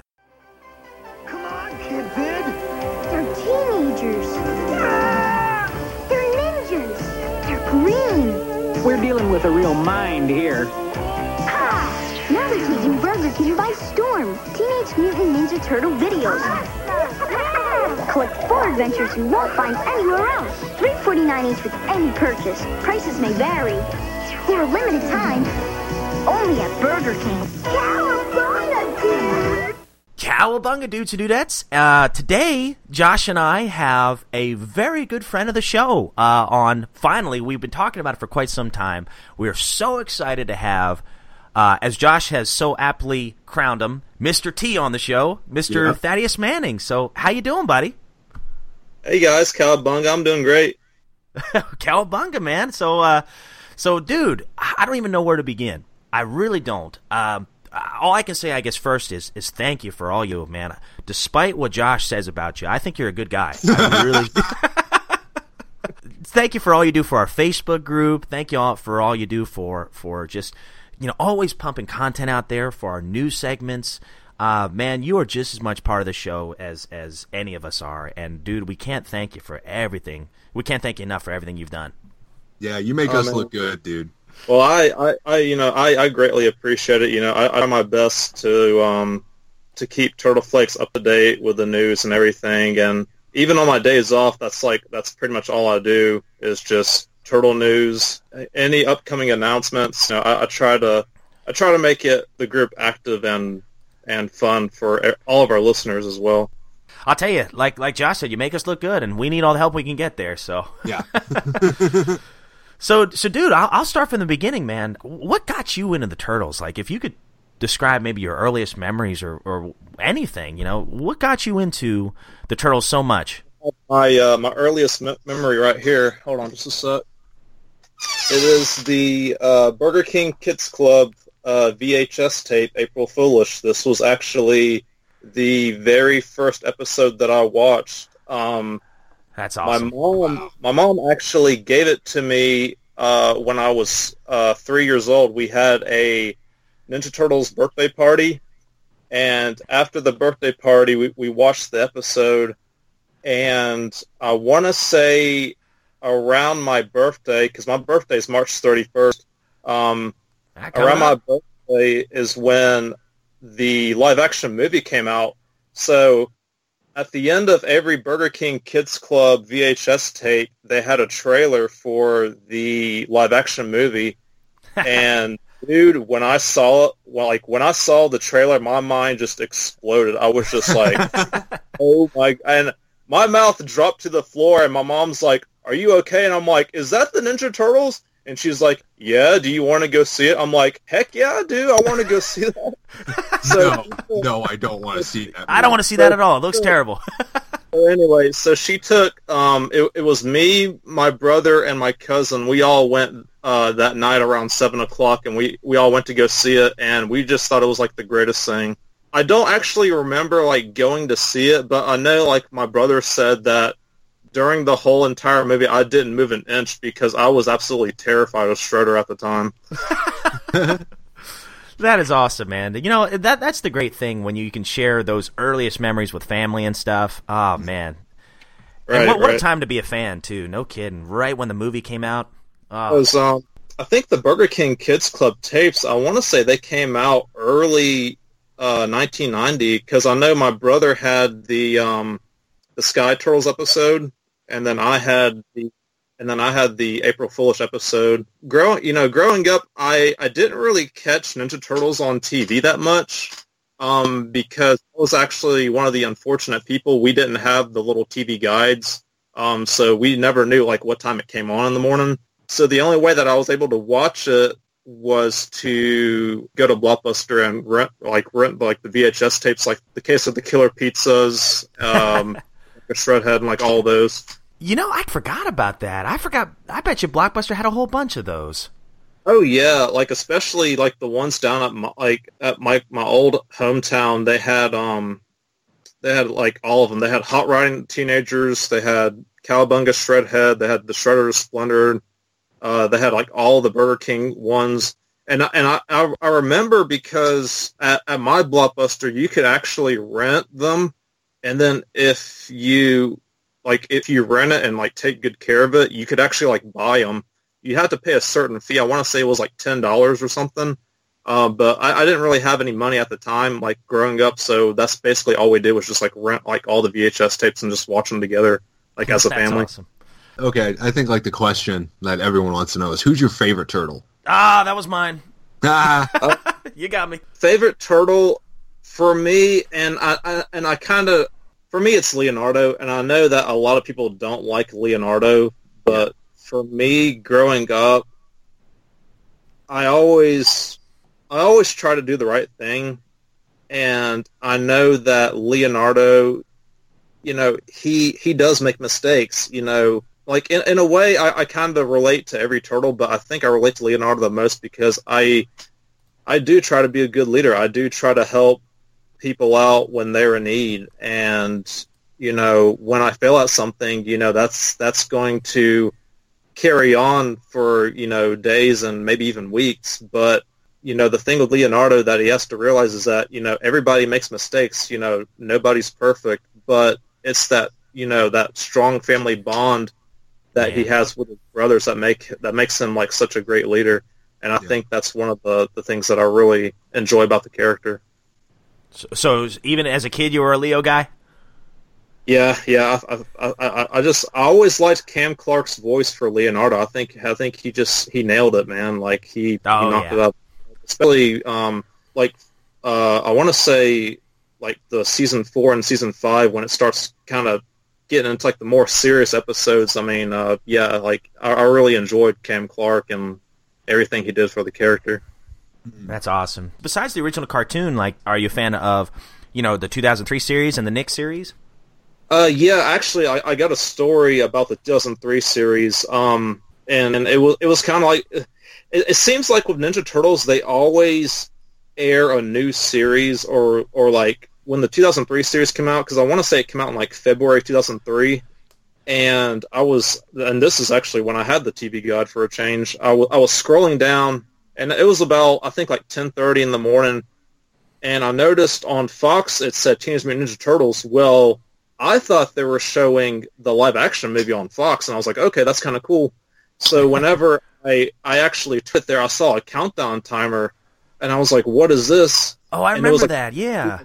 Whole like series, and immediately when that opening scene opened up, where it's the Ninja Turtles and the Purple Dragons fighting, honestly. I didn't even know it was based on the comic. I thought it was like an like a Ninja Turtles like anime series with like the art style and man, from episode one, like up until like the first season, I was I was like instantly hooked. I loved the Shredder for that series. I, I thought that was one of the best, well done Shredders for like any Ninja Turtle series that I've seen. Ah, yeah, Good. for sure. That's awesome, man. So, so what do you think about uh, the Nickelodeon series? You like what they're doing so far? Yeah, um, I actually discussed this with, with Josh the other day. Um, I am I am caught up with all the episodes. I know new episodes start um, back up on Sunday, and unfortunately, I had season four spoiled for me, so I won't I won't spoil it for anybody in the group. But it does end on a way that I didn't think the Nickelodeon series was going to do. Because the thing about the Nickelodeon is that people have to realize is that they're not afraid to, t- to take risks Yeah. a lot of stories that they have that they've adapted. Even there's even like um, there's even one episode in season four where um, Splinter is trying to get the Rat King out of his head. Like the Rat King keeps like messing with his head, Mhm. Oh, I and that's that. actually from one of the issues from the original Mirage comics. Yeah, that was Oh. Dark City at War. Yeah. Yeah, we're like um, Splinter um, supposedly uh, Rat King is dead, and, and he keeps haunting Splinter over and over and over again. And they actually adapted that into a very well done and very dark episode um, of season four. Uh, I, I really like I really like Kevin Michael Richardson's take on the Shredder. I, I just I, I really like his voice, and I Very like deep. yeah, it is very deep. Um, and also like some like the new mutants they introduced. Like like um, I really like Pigeon Pete. Pigeon Pete was really really fun. Oh yeah. Yeah. Uh, I really like Tiger Claw. I think I think one of the great things about the 2012 uh, series, and uh, Rob Paulsen said this in an interview. He said that it's basically a Ninja Turtle series created by fans for fans, and Yeah. um, he said something in an interview that, that I actually agree upon because I was actually, you know, like many others, when this show came on, I was very skeptical about it because I didn't know what direction that they were going to take it in. And he said a lot of people after they watched the first episode, they their minds immediately changed and they said this may actually be one of the best iterations of Ninja Turtles that they've ever done as far as um, animated series and just the, like the choreography that they do for like the fight scenes is just Oh you yeah. know, incredible because you look back at like the 2003 series and uh, for me I, I like to personally compare the 2003 series to um, batman the animated series Yeah. and like the fight scenes that were really good but like the fight scenes for this man they, they, they nailed it like top notch like they, they know they know their turtles and they know how much this franchise means to a lot of people and I think that's one of the great things about about each iteration of the Ninja Turtles is that uh, they're treated with so much respect from you know not just fans that grew up with it, but you know, even even people that like don't even know what it what it is, you know, they do, especially with um, you know, the upcoming season five ep- episodes. I know that Kevin Eastman is working on an episode, and um, Oh, really? yeah, he said he said there's going to be a, a very big surprise in season five, but he hasn't said what it is yet. I I absolutely love the uh, the 2012 series, and uh, for anybody out there that hasn't seen it yet, like definitely give it a try. I mean, you won't you won't be disappointed. No, I I wholeheartedly agree. And and going back to the fight scenes, man, I mean, it's something out of a movie, and especially with the music to accent it. Oh man, it's Yeah, it's it's yeah. always good stuff. I, and I've not watched every single episode yet, um, but I still go back to the end of season one, and the end of season one, that scene with Splinter and Shredder. Uh, oh yeah, and and how um Karai's in the mix in, in a very special way. Oh gosh, it's good. It is so good, and I, I got goosebumps after watching that episode. And then, stupid me, I kind of fell off track of following the series a little. And I've I've seen, you know, uh, most of season two, some of season three. I don't think I've seen any of season four yet, but um, I'm Oh. going to try to collect them. But I, I, what I have seen, I love the 2012 series. Thaddeus, what if if you could pick I don't know, one or one or two toys from your childhood, you know, that really stand out to you. What would they be? Um, one toy that I remember getting for from my childhood was I think I owned the original Michelangelo. I don't have them anymore. Um, but I think I think he was actually the first Ninja Turtle toy that I got, and I got him at Walmart. The second one that I remember is uh, the Shredder figure, the one with the, uh, the the blue armor and the purple cape. And I always thought that that Shredder was kind of weird because I never understood why he was shirtless and like had like a six pack on him. Um, You must work out. I know, I know that later down the line, um, with like the Toon Turtle toys, and I actually have the Toon Turtle toys. They're in my bedroom. Um, they That's actually awesome. did release a um a Shredder, uh, which kind of looked more like the '87 counterpart. He had like the um the gray armor and the purple cape, and then I know um I know my brother had uh the Triceraton, and my cousin had Dirtbag, and and like I said before, like in a uh, early episode, I didn't have the sewer play set, so actually, uh, my uncle had like building blocks, and I would make like the sewer out of like building blocks, and then I, I would take um, Lincoln logs and make a, uh, a base for like Shredder and Bebop and Rocky, and kind of that's how I would like interact with them, like when I was little. That's Ah, really very cool. It's very, it's really inventive. Oh, and I I also have a um a story about how I um got into the Mirage comics. If you'd like to hear about it. Oh, of course. Go for it. It actually, um, it actually has to, has to do with the, the 2007 film. When the 2007 film came out, there was a, a video game for it um, that Ubisoft did. It, it basically kind of played out similar to um, Prince of Persia: The Sands of Time, like with like the battle system. Mhm. Well, if you if you go to GameStop when the movie came out and pre-ordered the game, it actually came with a special edition copy of the very first issue of the Mirage comics, and that's actually how I found out about the Mirage comics. Wow, no kidding. Wow. And yeah, yeah, it, it's like a um, it's like a limited edition, like reprinting, and then on the back of it, it has a um, an advertisement for like the 2007 game. Wow. See, Man, I, I love GameStop that. actually did something good. All right.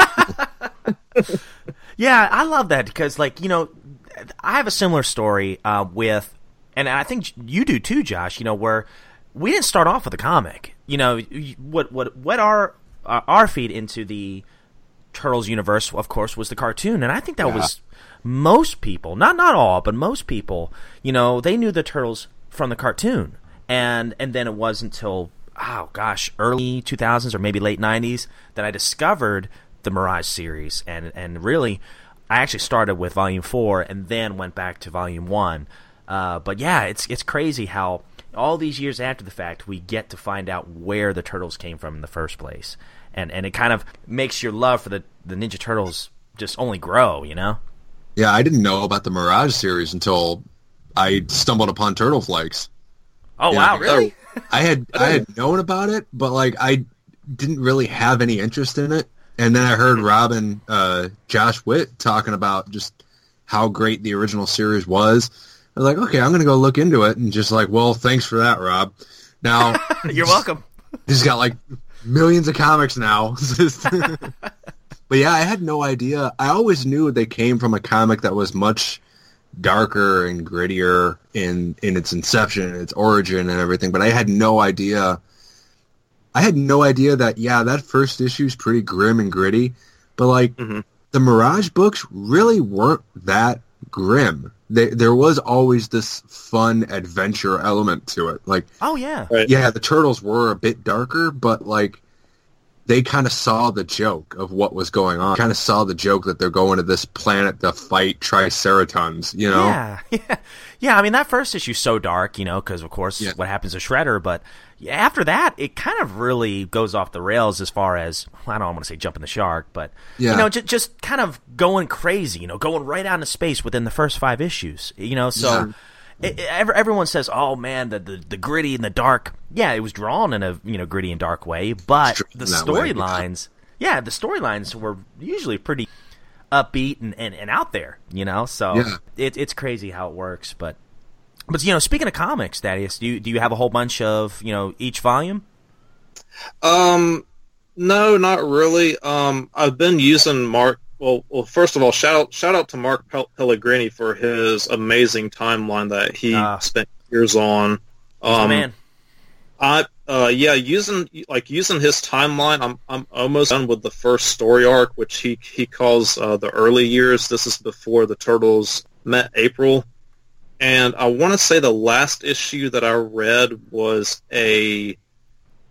I think it was a. I think it had to do something with Master Splinter and, and his meditation. How there was like a dark force trying to basically take over his mind and and it, and it was it wasn't Rat King of all people like like he meets up with Rat King later but he said he says something to Splinter along the lines with if if you if you can't defeat me then then I'm gonna go after your sons and then he's like uh, leave my sons out of this they have nothing to do with it um Huh. But I think it was I think it's a uh, it's a Tales of the TMNT volume two issue um oh I love the Tales Volume Two. That is a great series. Uh, what, what's funny about Volume Four is that uh, I actually bought a whole bunch of Volume Four issues on on eBay. Um, I think I have the first thirteen issues, and I paid about forty dollars for like all of them. And then I also have when I went to Pensacon last year, I picked up the uh, uh, Turtle Soup, which is like a it's it's it's bas- it's kind of like a Tales of the TMNT, but it's but it's a whole bunch of stories by like a whole bunch of different artists. And um, I've heard of that series. Yeah, and one of the issues that's in there is um, Leonardo actually gets sucked into uh, Usagi's world and has to figure out how to escape. And Usagi thinks that he's a bad guy. So, uh, like during like the whole issue, they're basically just like fighting off against each other. And then Leonardo explains, "No, like I'm not your enemy," and then they become like good allies. So that's that's another really great uh, issue. Well, my friend, uh, you want to go ahead and uh, watch a little bit of April Foolish? Yeah, absolutely. awesome. Where are you going? Out to a movie. That okay with you? Yeah.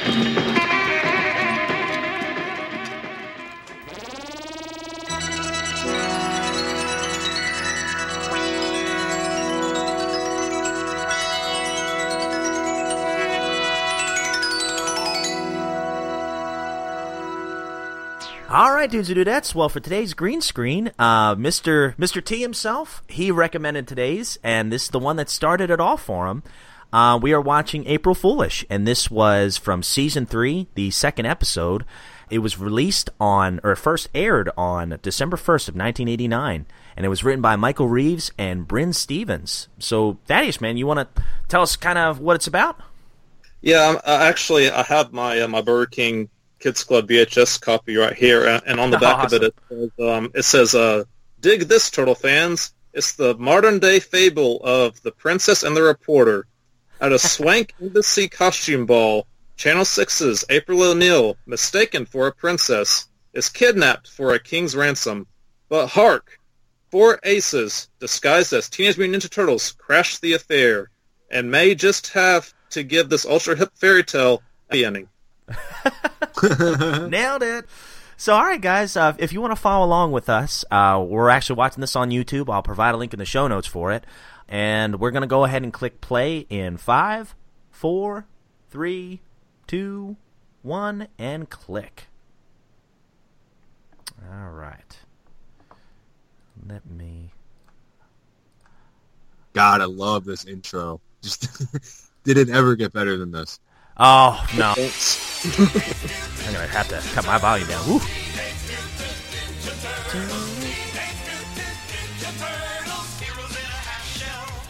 So, Thaddeus, you still get goosebumps every time you see this intro? Oh yeah, absolutely. And and like the, the cool thing about like my VHS tape is that the quality of it is, is still good. I mean, it, it never it never wore out, no matter like how many times I watched it. Oh, I know it. And Burger King knew how to make a good product. Yeah. Oh yeah, absolutely. And like another thing with like the Burger King Kids Club, um, I really liked the uh, the, the intro for it where it had the Burger King Kids Club uh, kids and they were trying to steal the Whopper. Oh, yeah.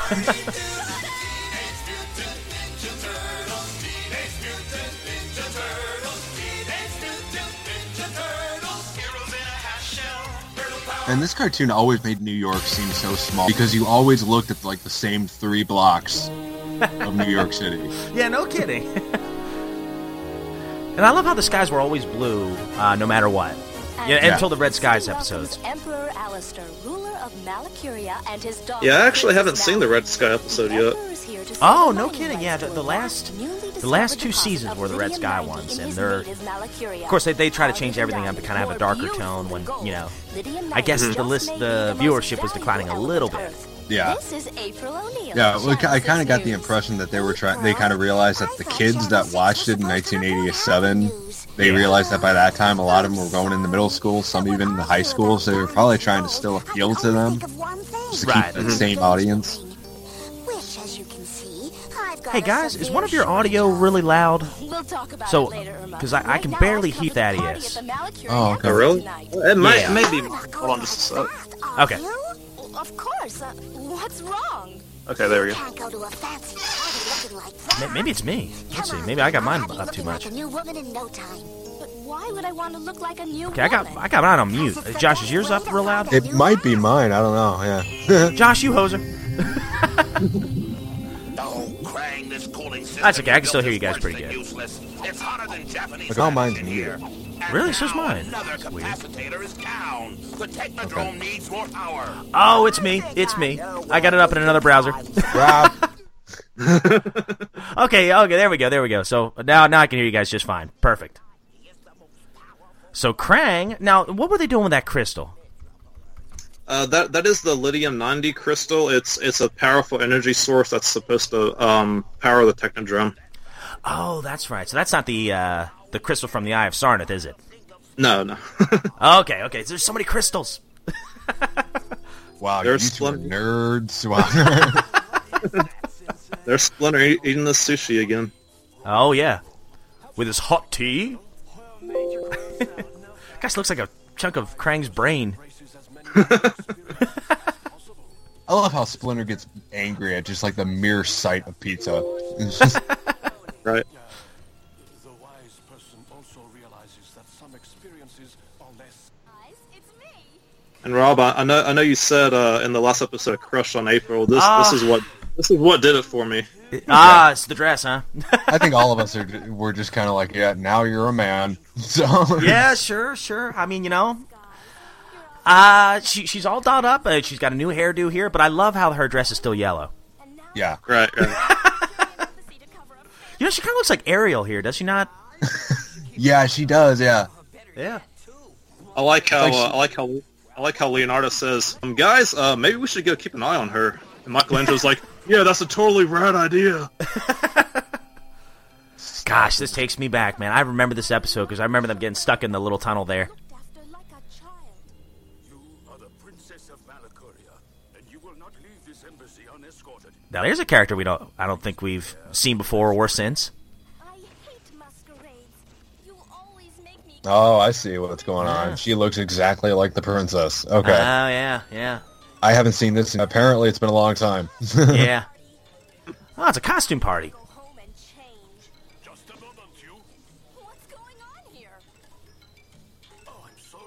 Yeah, what's interesting about this too is this was written by Michael Reaves, which I'm wondering how long um, David Wise wrote because I know he did the, of course, the first season, whether the, the major story arc, and then I wonder did he did he stop writing halfway through the second season, then come back, or, or I, I'm I'm not sure. I believe I believe so. As far as I know, um, because because I know like they, they they tried to get a lot of, especially for season three, they tried to get a lot of the writers from the first two seasons, but I know it kind of it kind of differed um as time went on, especially with like season four. Oh yeah, yeah, big time. You know, and I still say I still say like the first three to four seasons were you know, they, they were definitely spawn. and there were a lot of one-offs, but they were yeah. still pretty solid episodes. I, I didn't think that the stories started getting really kind of repetitive until around season five. I, want to say it was. Mm-hmm. But I'd have to go back and watch them all again. But I, I know that a lot of the, gosh, kind of iconic episodes, and you've mentioned some of them, Thaddeus, they come from season three. Like, um, oh yeah, uh, yeah, this one here, uh, April Foolish. I remember this one, and um, Attack of the Big Macs is in this season, and I love that episode. you know, and what's interesting about that? That's it was a Burger King Kids Club tape, but it was promoting Big Macs. Oh, really? I didn't. Bad they were. Yeah, that's what it was. That's see hard. for me. Like this, like this series, like it began. Like the first season of this series was so well done that like the rest of the series had to kind of catch up to that first season, and it was just it was really like the animation was a lot sharper in that first season. Like introduced mm-hmm. so many characters that are like series mainstays. Like even the neutrinos who were just kind of crazy and ridiculous are I mean they were in the IDW comic for a long time. Oh yeah. And I it, it never really got better than that first season, but boy do I love the show so much. Yeah. Oh yeah. Oh. I yeah. love how just how cheeseball and crazy it goes, but like every now and then you get a dark episode. Like yeah, yeah. Like I watched one this morning that I'm hoping we'll do a green screen on pretty soon. I'm gonna float that idea to Rob. But uh, sounds good. Yeah, I just I watched an episode of it this morning that was kind of dark and kind of crazy. From so, the original cartoon? Yeah, it was like season. I think it was season seven. Wow, you know, no was, kidding. It was right before the seasons with Lord Dreg. Yeah, it was crazy. Wow. There's a turtle com.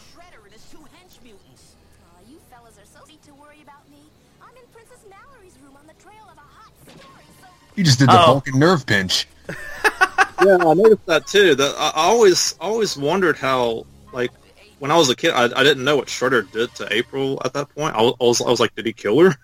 I like how the turtles are just standing out there in the in the bushes. Mm-hmm. But I'll, I'll, tell you what, though, you know what blows my mind. Okay, so this was season three. They were cranking out like forty some episodes a season. I just I can't believe they were able to do it so I think um I think season three I have the DVD right here. Uh yeah, season three had forty seven episodes. Golly, I can't I can't believe that. Yeah, that's that's crazy. Once you kind of learn stuff like that, like how many episodes they were working on at the same time, I think you can kind of forgive like the continuity errors. Oh, where, yeah. like Raphael's got Leonardo's voice and Donatello's mask, you know, somehow. Right. I mean, at least that's that's worked on me. It's kind of like when you kind of realize how much these guys were working on this show. Mm-hmm. You know, you kind of I, I kind of forgive a lot of the coloration and continuity mistakes in it. Absolutely. You know, and it doesn't happen as often as people would want you to believe. You know, you know those people that just want to try to ruin stuff for you. I don't know, but I like that uh, fat Batman, by the way. I yeah, I noticed. Yeah, but uh, no, I definitely agree. I mean, they were cranking it out so fast, you knew there had to be errors. I mean, and especially a cartoon as big as that, and, and as, as much of a um, demand for it as there was, they had to get them out as fast as possible. So I, I mean, oh I'm surprised God, they, they didn't just make shot more. that guard. I'm sorry. wow, they just shot that dude in the elevator.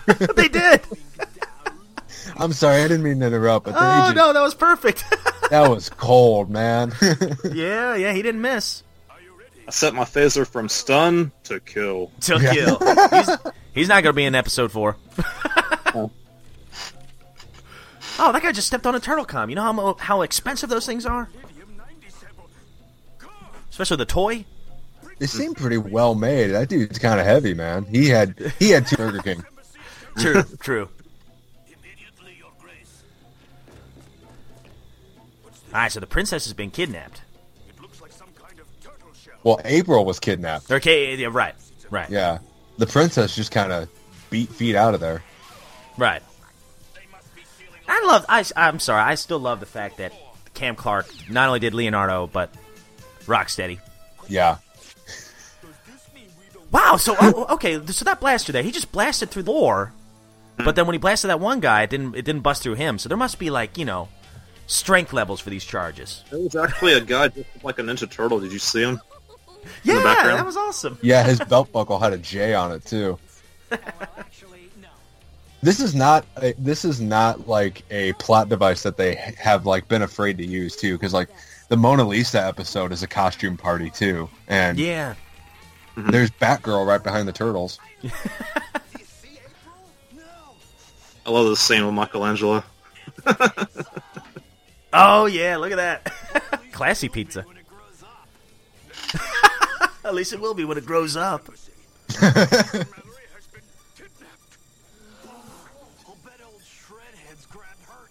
I love how short the turtles are here. I mean, they they look like you know four feet tall. Yeah, right. now one guy in the background looks like the Tick. Did you know that when whenever Raphael was dancing with the woman, they actually played the Ninja Turtles theme song in the background? It was, it was oh like no a jazz. way! Yeah, it was like a jazzy uh, swing version of it.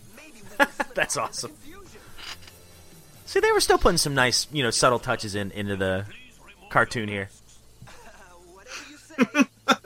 Ooh, gosh. It's kind of like that uh, movie uh, reveal when uh, Michael took off his in the 2014 movie. Don't be afraid. It's just a mask, right? Just a mask. All right, now for the battle theme as they run away.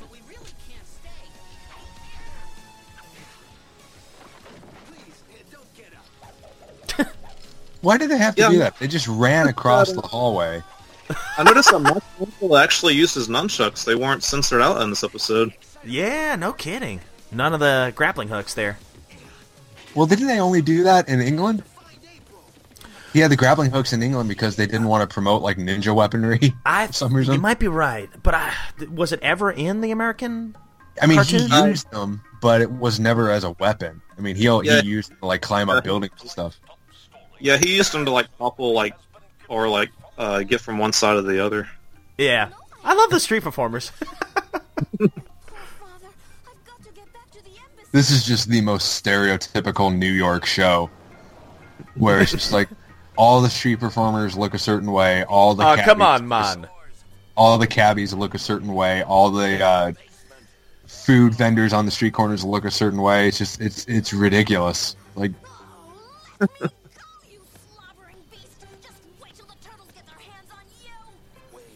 But I think Renae Jacobs is playing both the princess and, of course, April, right? yeah, I think so. Yeah, so they're very similar. Oh yeah. Ba- by the way, ha- uh, happy birthday to Renae Jacobs. Her birthday was this week. Yeah, we actually just uh, mentioned that thanks to you providing the that for the Turtle News. So yeah, uh, do you know how old she is?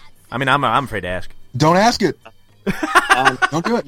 I was afraid to ask as well. I, I, I honestly didn't even look it up. I, I just knew that it was her birthday, and I was like, oh, that's that's kind of cool. Oh man, I'd love to have her on the show. Oh man, that'd be so fun. You think she'd talk to us, Hacks? Yeah, totally. I think she would. Oh, poor Bebop and Rocksteady.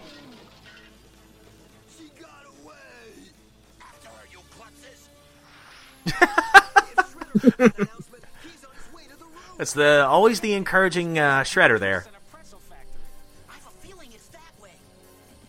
oh no, they have swords. It's not like we don't have swords. Like, Well, you're remember, the Leonardo's Ninja swords- Turtles. You can take these guys out. Don't worry. Well, now remember, Leonardo's swords. They, they remember they break. Oh, they break it like every episode too. Yeah.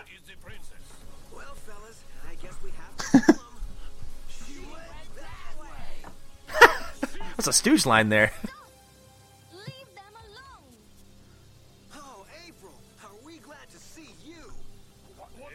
what? Who is April?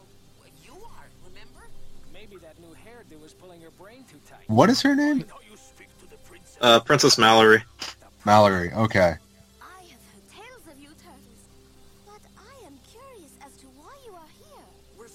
Oh my god, the Ninja Turtles are in the parent trap. Oh yeah. I mean, one of them's even British. You know, just Yeah. Make sure the exit stays sealed. You know what? I, I don't think April gets any gets enough credit for always being able to just like sprint in high heels. Yeah, you gotta give her that. You gotta give her that. just Shredder was behind the door. I love that line. You should have tried door number two. Oh my God. It's the There's uh, Bebop and Rocksteady.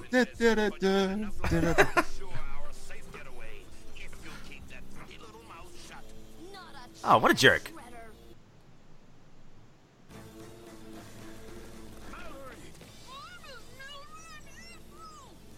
That building's like three stories tall. It does not have that many stairs. Did you see all those stairs they were climbing? Oh, quite a bit. Anybody ever notice that Rocksteady's machete was made of wood? Yeah, no, I I, didn't notice. Well, yeah. It's just like he's so he cannot be trusted with an actual machete. He's so incompetent. he's got to have a wood sword. yeah, right. They, they, they make him feel like he's tough, and you know. You got to give him credit. Credit though, that sword never broke. Ten years, that sword never broke. No, no. I love the turtles hanging onto the helicopter. Oh wow, that's cool. Don't try this at home. Yeah, I think this was one of the episodes where, where Shredder was actually uh, really aggressive as, a, as opposed to a lot of the later down the seasons. Ah, yeah. Yeah, where he was kind of a joke. Yeah. Mhm. Yeah, in later seasons, he was much more interested in having other people do his dirty work for him.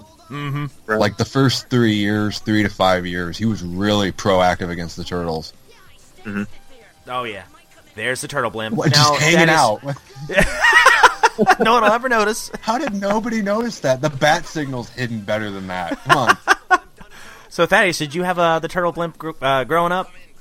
No, I know, didn't. no, ju- just like the sewer place, uh, I, I could never find it in any stores. I, I and know. Same with the Technodrome. I, I really do like the uh, the Mega Bloks uh, Technodrome that just came out, but it's like three hundred dollars. So. Oh, I yeah, know. that I one's know. super expensive.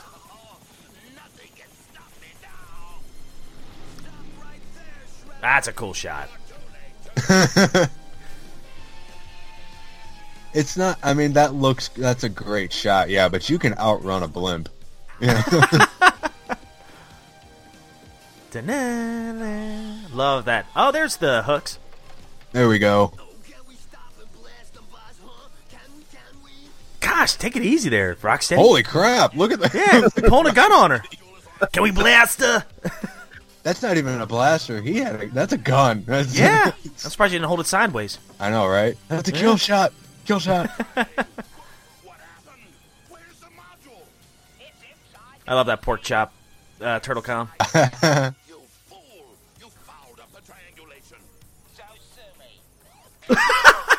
So sue me. so me. you fool. Oh, that's great. I like how Raphael opens up the window with a sigh. It's a good. It's a giant bottle of ketchup. What the? and it says catsup on it.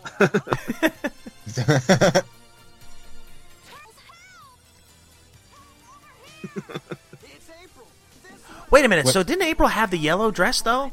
Or did She she, change changed that? it. Oh, I missed that part. Yeah. Dang, April just kicked Bebop and Rocksteady. Okay, that's not. That's not Shredder. Oh no. no. Sorry.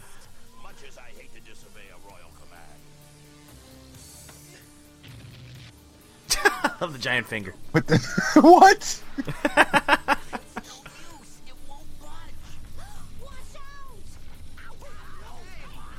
Oh, my gosh, that god. looked, like, that looked like blood for a second. I was like, Ugh. My toe! My toe! I hate to be a cynic about this, but this is where they all died. You know, they all died right there. If that's molten whatever. Uh huh. Uh huh. I like how excited Raph is about this, or uh, Donnie.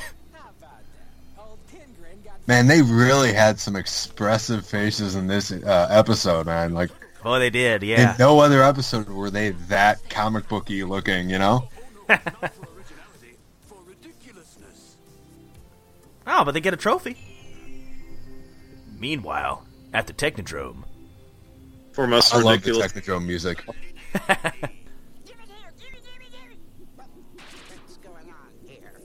gimme, gimme, gimme. I love how Shredder leaves him hanging. I love I love that scene.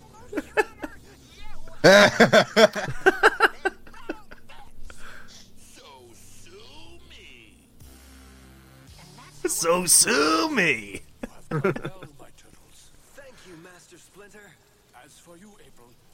And now we get the uh, traditional ending with a pizza. Yeah, they ate. Uh, they put away a lot of pizza in this show. No kidding. No kidding. Well, they must burn it off all that crime fighting. Yeah. Ah. Whoa. Looks like a neutrino. All right, and it is over. So And wow, April man, looked so angry right there. Wow. she sure did. No kidding, she looked like a neutrino, man. So, uh, so guys, uh, man, what what do you think about this episode? And I know Thaddeus, this is definitely a uh, nostalgic one for you. But if you could put nostalgia aside, I mean, what would you give this this uh, episode? Rating one to ten. No, I, I I would give this a, uh, a seven, seven pizza slices out of ten. This was just Nice. a really fun episode. Yeah, absolutely, absolutely. What about you, Josh? Yeah, you know what? I'm going to give it a seven as well. It was really funny. It was uh that was kind of like an average show of what the sh- what that old TV show used to be. It was just more slapstick, more just kind of goofball humor. I really liked it. Absolutely, me too. I would give it uh I'd give it eight sumis out of ten. There you go. so sue me. That thing was my fine. Good deal, man. Well, hey, that was a fun one. I, you know, and I remembered some of that.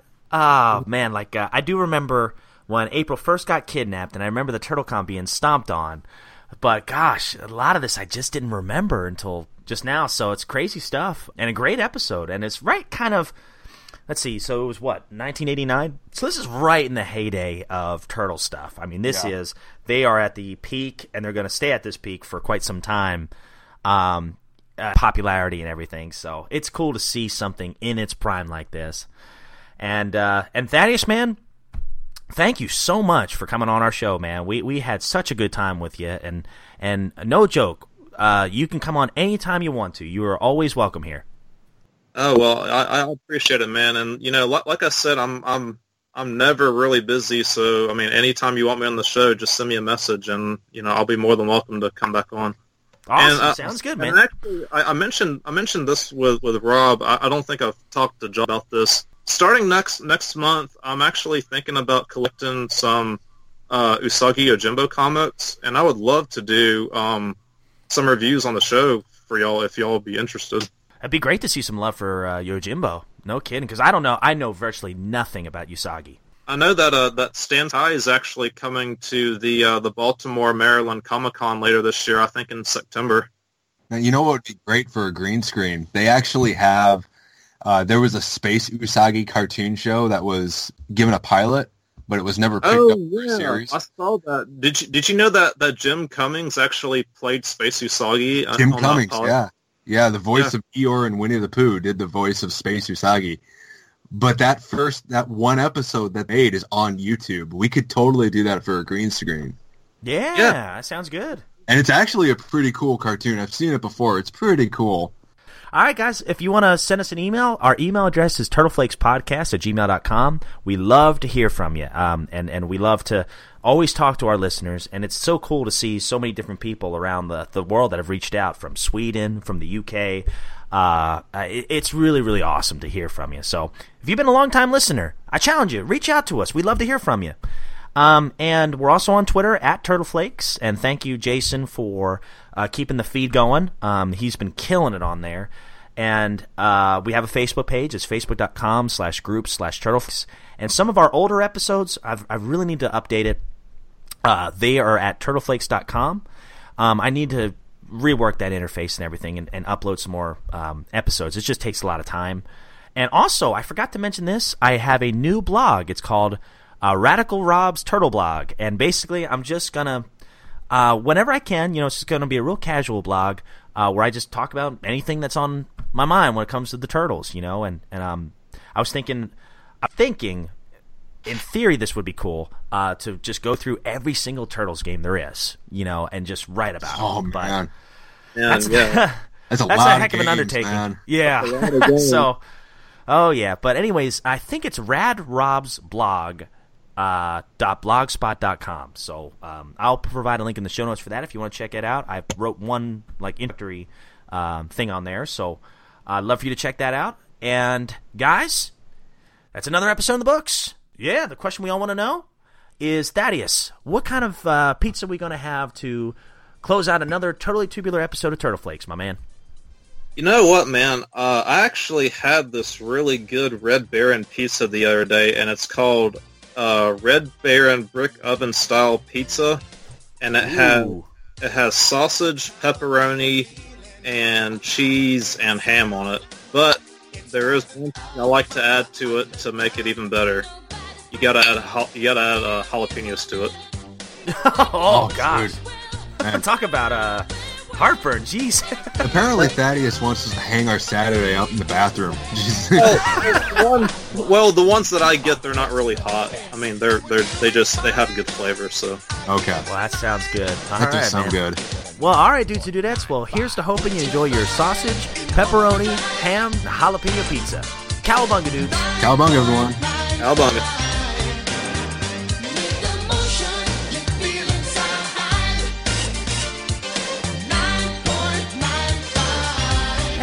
Morning, sunshine. Morning.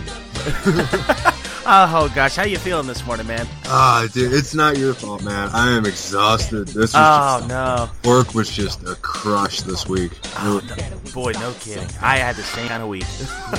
we, we switched over to a new operating system at work, oh, really? and we spent like three months training for it, and it made not a lick of difference. Don't you love that? God, and it was so just everyone was getting mad at each other, and everyone Ah. was getting mad at me because I was like, "Why are we getting mad at each other? We all knew it was going to be rough." and they all just say, "You're a stupid guy. Shut up." It's like, how dare you try to preach peace? And I know, right? Like, well, I'm not trying to peach I, or uh, preach peace. It's just kind of like I just want them to be quiet. I just want people like me. Like, shut up? yeah. Like I already have kids. I don't need more at work. Right, exactly. but uh, uh, you know, on a writer note, I've um, my wife and I we signed the contract for our house. That's great. And That's yeah, good. That's good. thanks, man. All right. Well, I, I'm I'm sure it's gonna work out for you. You know, just Well, now that that, uh, it better. I know. Yeah, I'm gonna feel terrible next week on Turtle Flakes. Josh gets fired from the show. Nothing worked. yeah. awesome. Sounds good, man. Okay. All right. Well, do you want to take us in? Yeah. Sure. I'll try. Really? It. Yeah. I've No never way. done it. I'll try it. All right. Well, eh, let's see. I'm recording. so- Cowabunga, everyone! Yay! All right, man. The floor is yours. You know what I really need to do is I need to stop smoking because I, I actually put together in my head how much I spend on cigarettes for a month. It's like, ugh, I might have album. I've been doing that every month since I was 15. No, I really shouldn't do that anymore. Yeah, you know. Think how many turtles you could have in a pack of cigarettes. I know, right? Yeah, I know. Oh Actually, man. what I should done is not been all nice when I was a kid and gave away my toys. Oh yeah. Don't you hate that? Uh, gosh, I've given stuff away, or I've let people borrow stuff and never given it back, or they moved away, and I'm like, oh, what was I thinking? They planned that. So, Oh yeah.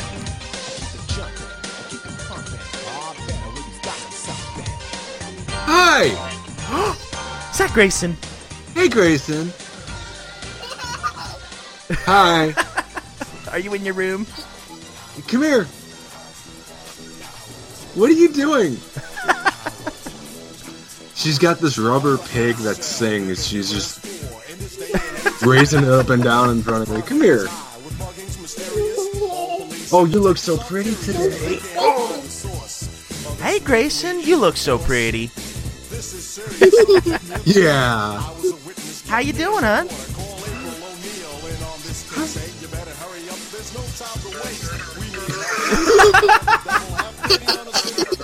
Is that your piggy? Hey, Eddie. You want to sit up here? I love that pig. Yeah. Okay, can you go get mommy? No. Oh. Go get Elsie. Elsie needs breakfast. Go help Elsie. I love that pig. I'll be right back, man. Sure, buddy. Come on, let's go. You want to help me with something real quick? I need your help. Yeah, she knew it, she fell in a trap and got caught.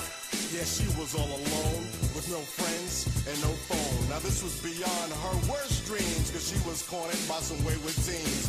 Headed by Shredder, they were anything but good. Misguided, unloved, they called her They could. Oh, bless their hearts. I'm sorry, man. I knew. Oh, it was, that- that pig it was gonna be hilarious. Easy when I was like, let's go downstairs, and I don't want to go downstairs. She go- You're like, can you go help Elsie? And she goes, no. no. you go help Elsie. I'm on Turtle Flakes. So- Yeah, that's funny. And then she says, hey, just, uh, what did she say? Like, uh, hey, come over here and sit on his lap. yeah. Oh man, she's Elsie. Come on over here. We're on that internet they're We're talking on, about. we're on that Turtle Flakes. Yeah. I love how she was uh, quiet for a little bit, and then all of a sudden she just presses the pig. yeah, just turns on that pig. Oh my gosh, that cracked me up. I'm putting that on the intro. That is Yeah. perfect. oh, Oh, great. God. I didn't think it was her because she didn't just like blow through the door, you know? she she tried sneaking in here. That little She's a ninja. that ah little pain. Oh, I love it, man. Make up the team with one other fellow, Raphael. He's the leader of the group, transformed from the norm by the nuclear group. Pizza's the food. Thaddeus, the last time we tried to do this with Jim Lawson, uh, for some reason, That's all Josh. Jimmy. Yeah, yeah. It's all Josh's fault. Uh, it's got to be. For, for some reason, we kept. I don't know. I, we kept losing Josh every time we'd uh, get Jim on. So finally. I said, I said, the heck with Josh. Uh, we'll just do. We'll do this anyway. Yeah, I, I almost dude, you should have just done that. You should have just interviewed Jim again, Jim Lawson again, and just been like, ah, well, Josh is here in spirit, whatever. Yeah, Josh didn't show up. Can you believe that guy? So Josh, Josh, do you want to take us in this time again, or do you want me to do it? No, you go for it, man. Okay, all right. Yeah, for the first time, Thaddeus, uh, Josh actually took us into the episode. That he never does that, so it's been a it's been a bizarre day. Up was All down, right. black was white, dogs uh, and cats li- living mass together. Hysteria. Mass hysteria. Mass hysteria.